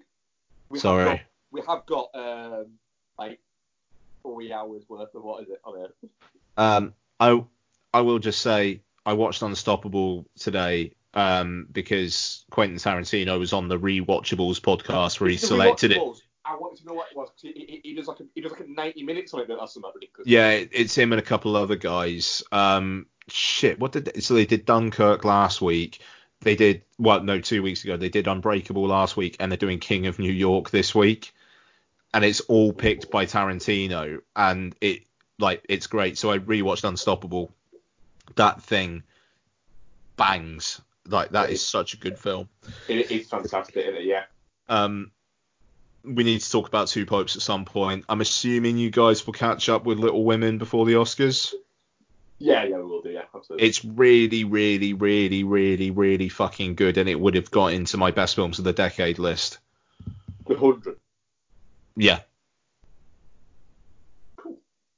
Oh, Emma Watson is Emma Watson in it. She's not in it that much. Have you seen Bombshell yet, Ian? No, gonna go see it this weekend. What it is? Thoughts? Good. It's good. Yeah, it, it, it, it um, bombshell. Um, uh, it's it's odd because I was saying about the the, the, the, the criticisms it seemed to be, uh, like Brad was saying earlier, the, the um, that it doesn't work because Robbie feels like a composite of, of, of, of different characters, and then the other criticisms I seem to be reading a bit are it, it doesn't have enough punch or, any, or, or bite or anything like that. And it's like, like, so it's bad because it alters the story there, and it's bad because it doesn't alter the story there. Right. You need that composite character, that composite unnamed character where stories that have been You need a composite character because heard it, slash rumoured can be put forward because it can't be either of the main ones because of the, because of the legality. because of the legality, because of the non-disclosure agreements, you can't have You need that composite character. a composite character. And she's fucking fantastic in it. You you you really liked her, didn't you? Yeah, Yeah. I did. I did. There's there's one particular scene in that it, it really got me, and I, I didn't expect it to at all. But the, the film just it really landed with me, and I for the, for the type of film it is, didn't expect it to. They're all fantastic. In it, well, uh, it's very good. It's not. It's not five star. No. Uh, what I would say, Ian, um, Just Mercy's that film. Yeah, it's there's a lot this week. Um, Yeah. like uh, so Bad Boys for Life, Just Mercy, Waves, uh, which I've heard really good things about, um, and Bombshell are all out this week. So um, yeah, I'll uh, I shall do what I can. Yeah, I, I, would say Bombshell's the more flashy one to see, but Just Mercy is a is a hell of a film. No, I mean I I, I trust that it, it's it like Waves is the new one from the guy who did it. It comes at night, and oh yeah. it's supposed to be really, really, really fucking good. So, and I've got a feeling that's going to be a one weeker. Um, and Bombshell, like just for the fact it's got nominated for some Oscars, I'm going to need to see that. So, um, I will hopefully catch up with Just Mercy though. I, I do plan on it. It- It's just um, uh, the fucking the new Malick's out this weekend as well, and that's supposed to be all right. those- So, I, I would say Just Mercy is one of those where it ain't gonna it ain't gonna diminish your uh, viewing experience if you don't catch it in the cinema. okay. Yeah. Yeah. So um, yeah, it's one of those where it, you, you can quite comfortably go. Do you know what? I can easily wait for this to to arrive on on what's it um, rent it on iTunes when it comes out. I would say that. Okay. Um, Okay. Because well, it, it is long, but it's very very good. Very excited for David Copperfield. Yeah, I'm looking forward to that. Um, I think we'll we see children who need things about. Like what? Is it just, thing, it's it's out the following Friday. I I wouldn't. think it's that fan screening where they're gonna give all the money to children in need. Yeah, that's literally what it's going to be. oh, I feel a bit bad going for free then. And, I mean, you- There's unlimited work on it. I I wouldn't be so. Yeah, I wouldn't be surprised if you had to pay something for that. Yeah. Yeah, yeah. Um, which, which, which would be fair. enough. I, I I would feel bad going on unlimited screening to see but that it is going to charity. Um, so very quickly, uh, Rick Kidd, um, who joined me to discuss On Her Majesty's Secret Service last night, lovely guy, um, and that'll be up for patrons. Um, actually, probably before this is up. Um, so, question from Rick: Which car- uh, which category, w- what category would you add to the Oscars? I know it's a really obvious answer, but stunts is fucking mental that there's not a best stunt work um, Oscar. Yeah, yeah. Best trailer. Well, yeah, but I mean, it would just be the honorary Fallout award. Yeah, would you?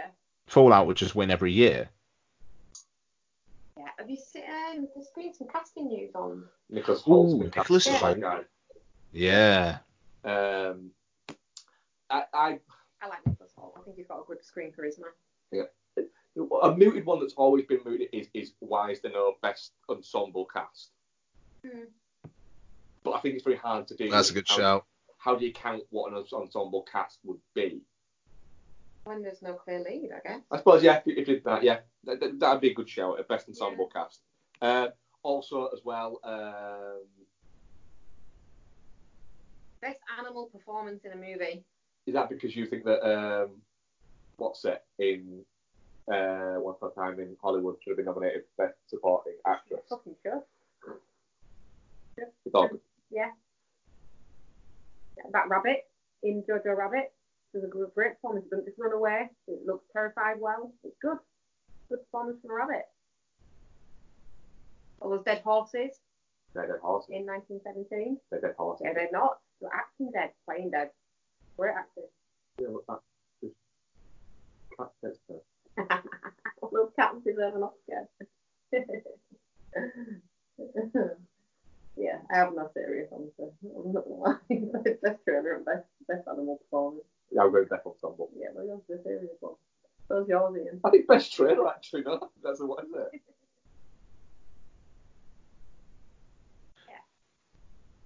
Um, good. Sorry, it was breaking up slightly there, but I think we got the gist. Um, and uh, Jord uh, has commented saying, I really think uh, Gerwig deserved uh, nom for direction. That film was remarkably good. Plus, Lupita Nyong'o for us. I mean, she delivers two great performances in that flick. That's a good point. Um, Uh, oh, yeah, I, I, you got to wonder if Us was released a bit later in the year, whether she would have broken through there. I, I, I have a feeling that it, it's going to sound really. What is it? Because apparently Judy, the film, isn't that great, but the performance is great. And apparently Harriet, the film, isn't that great, but the performance is great. I, I get the feeling that if, if Us had been a little bit better received critically, that she would have done. Mm. But I think the fact that I think it, the fact that it wasn't as well received critically, and it felt like a little bit of a come down in the post Get Out world. That I, that, I think that could be the reason why she was- wasn't nominated. I, I, I do think she should have been nominated. I think it's a fantastic uh, dual performance uh, that comes across there because she's not playing. Um, a lot of dual performances are playing twins or anything like that. She's not. She's playing two versions of the same person. I think I need to rewatch that. I remember feeling really quite let down by it. Well, it's on. Um, Sky Movie. Oh.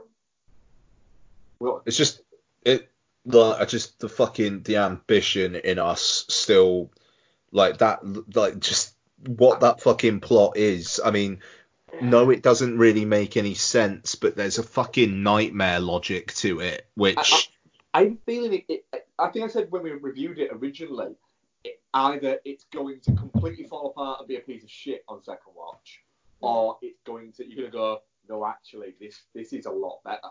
I think without the weight of expectation, it would be it would be better. Cause I'm not I'm not saying I thought it was bad by any I stretch of the imagination. I just wasn't what I wanted it to be. That that trailer that would be nominated for best trailer, but the film wasn't as good as the trailer in my eyes on first watch. Fair enough. up fair, fair. Um, so we have reached the end of this mammoth recording session. Uh, uh, it's the Bad Boysology next week. The Martin Lawrence film will be Blue Streak. The Will Smith film will be undecided at this moment in time. I mean, what I would say is we should have checked that these films are available first, shouldn't we? Well, I know I Am Legend is available because I own it on iTunes. Um, Blue Streak. I think I Am Legends on um, Sky. I think Blue Streak might be on Netflix. I mean, I'm I'm happy with I Am Legend. because Oh, but it it's just I'll be honest. I watched I Am Legend last year, and I haven't watched Enemy of the State for fucking years, and I'm on a bit of a Tony Scott kick now. Well, I prefer Enemy of the State, but if we can't have it because it because it wasn't in the original vote or whatever, But, But- other people have asked for it. why It- did you that's- why did you re-put it out with knock out the one that got released? Do you know what? I'll do that. I will. I will do that. I will put out the vote again. I will take. Um, if I literally do it between. Right. So Bex is just flat out refusing to watch After Earth. Fair yeah, enough. Watching that. Jaden Smith. Um, so if I was to do it between I Am Legend, I Robot, and Enemy of the State. yeah. Yeah. Okay. All right. That'll do. I'll stick that out then. Um, so it'll be one of those. Is Blue Streak available? No. Uh, no. Fuck's sake, Mark. Uh, Blue Streak is available on Sky. Does that mean it'll be on? You've got now, haven't you? Uh, not movies at the moment. Uh, Uh, I might get a sort out. I might get a. oh, it's fucking. If I've got to pay three forty nine to rent it, it's not the end of the world. I can do that. Yeah. Cool. Blue Streak's a uh, a comedy starring Martin Lawrence and Luke Wilson. Um, I've actually seen Blue Streak. Blue Streak's, uh, from, from what I remember, is quite fun, so I'm looking forward to that rewatch. And a good So- thing is it's a 95 minute. Nice. So what we will do, we will do Bad Boys, we will do Blue Blue Streak, Bad Boys Two, undecided Will Smith film, and then Bad Boys for life. Um, Black Boys fucking two. uh, I I can't I can't wait to rewatch these fucking things. I re- like I'm very excited. Um, so patrons will get that next week. Um, normal uh feed won't get anything, but I think we are planning on playing it forward to record in the week next week, if I remember correctly. I think we are Uh, recording playing it forward next Wednesday, I believe. Yeah, which will go on uh, the Pod Syndicate kind of bonus feed. Yeah. Um, so look out for that. And then the week after is David Copperfield week. Um, what else? Week. That's you. Bless you. Uh, did you just achoo? I did, yeah. Sorry. Hang on, what's wrong with that? Because I was mocking. because Becky mocked people that achooed earlier. Oh well, yeah, okay, Bex. Like that's a bit. Yeah. Right, sorry. Good. Um, so also that week, uh, we've got oh the Grudge. So I think it might be a double review of the personal history of David Copperfield and the Grudge. I'm, I'm, I'm good with that. Yeah, that works for me. Let's do that then. Uh, okay, so that'll be it. Thank you very much for listening. Patreon.com forward slash film bastards at Pod Pod Syndicate. We are a Pod Syndicate podcast. Um, and we will speak to you guys on the Patreon next week. Bye. This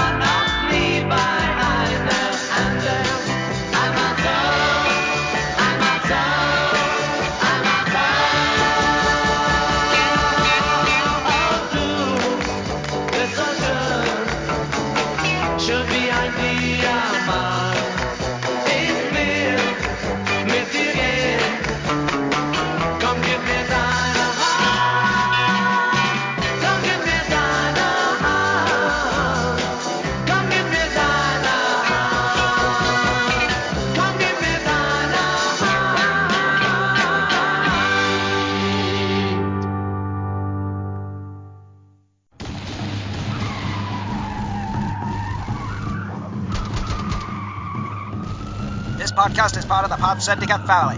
For more criminally compelling shows, articles, and conversations, head to wearepodsyndicate.com.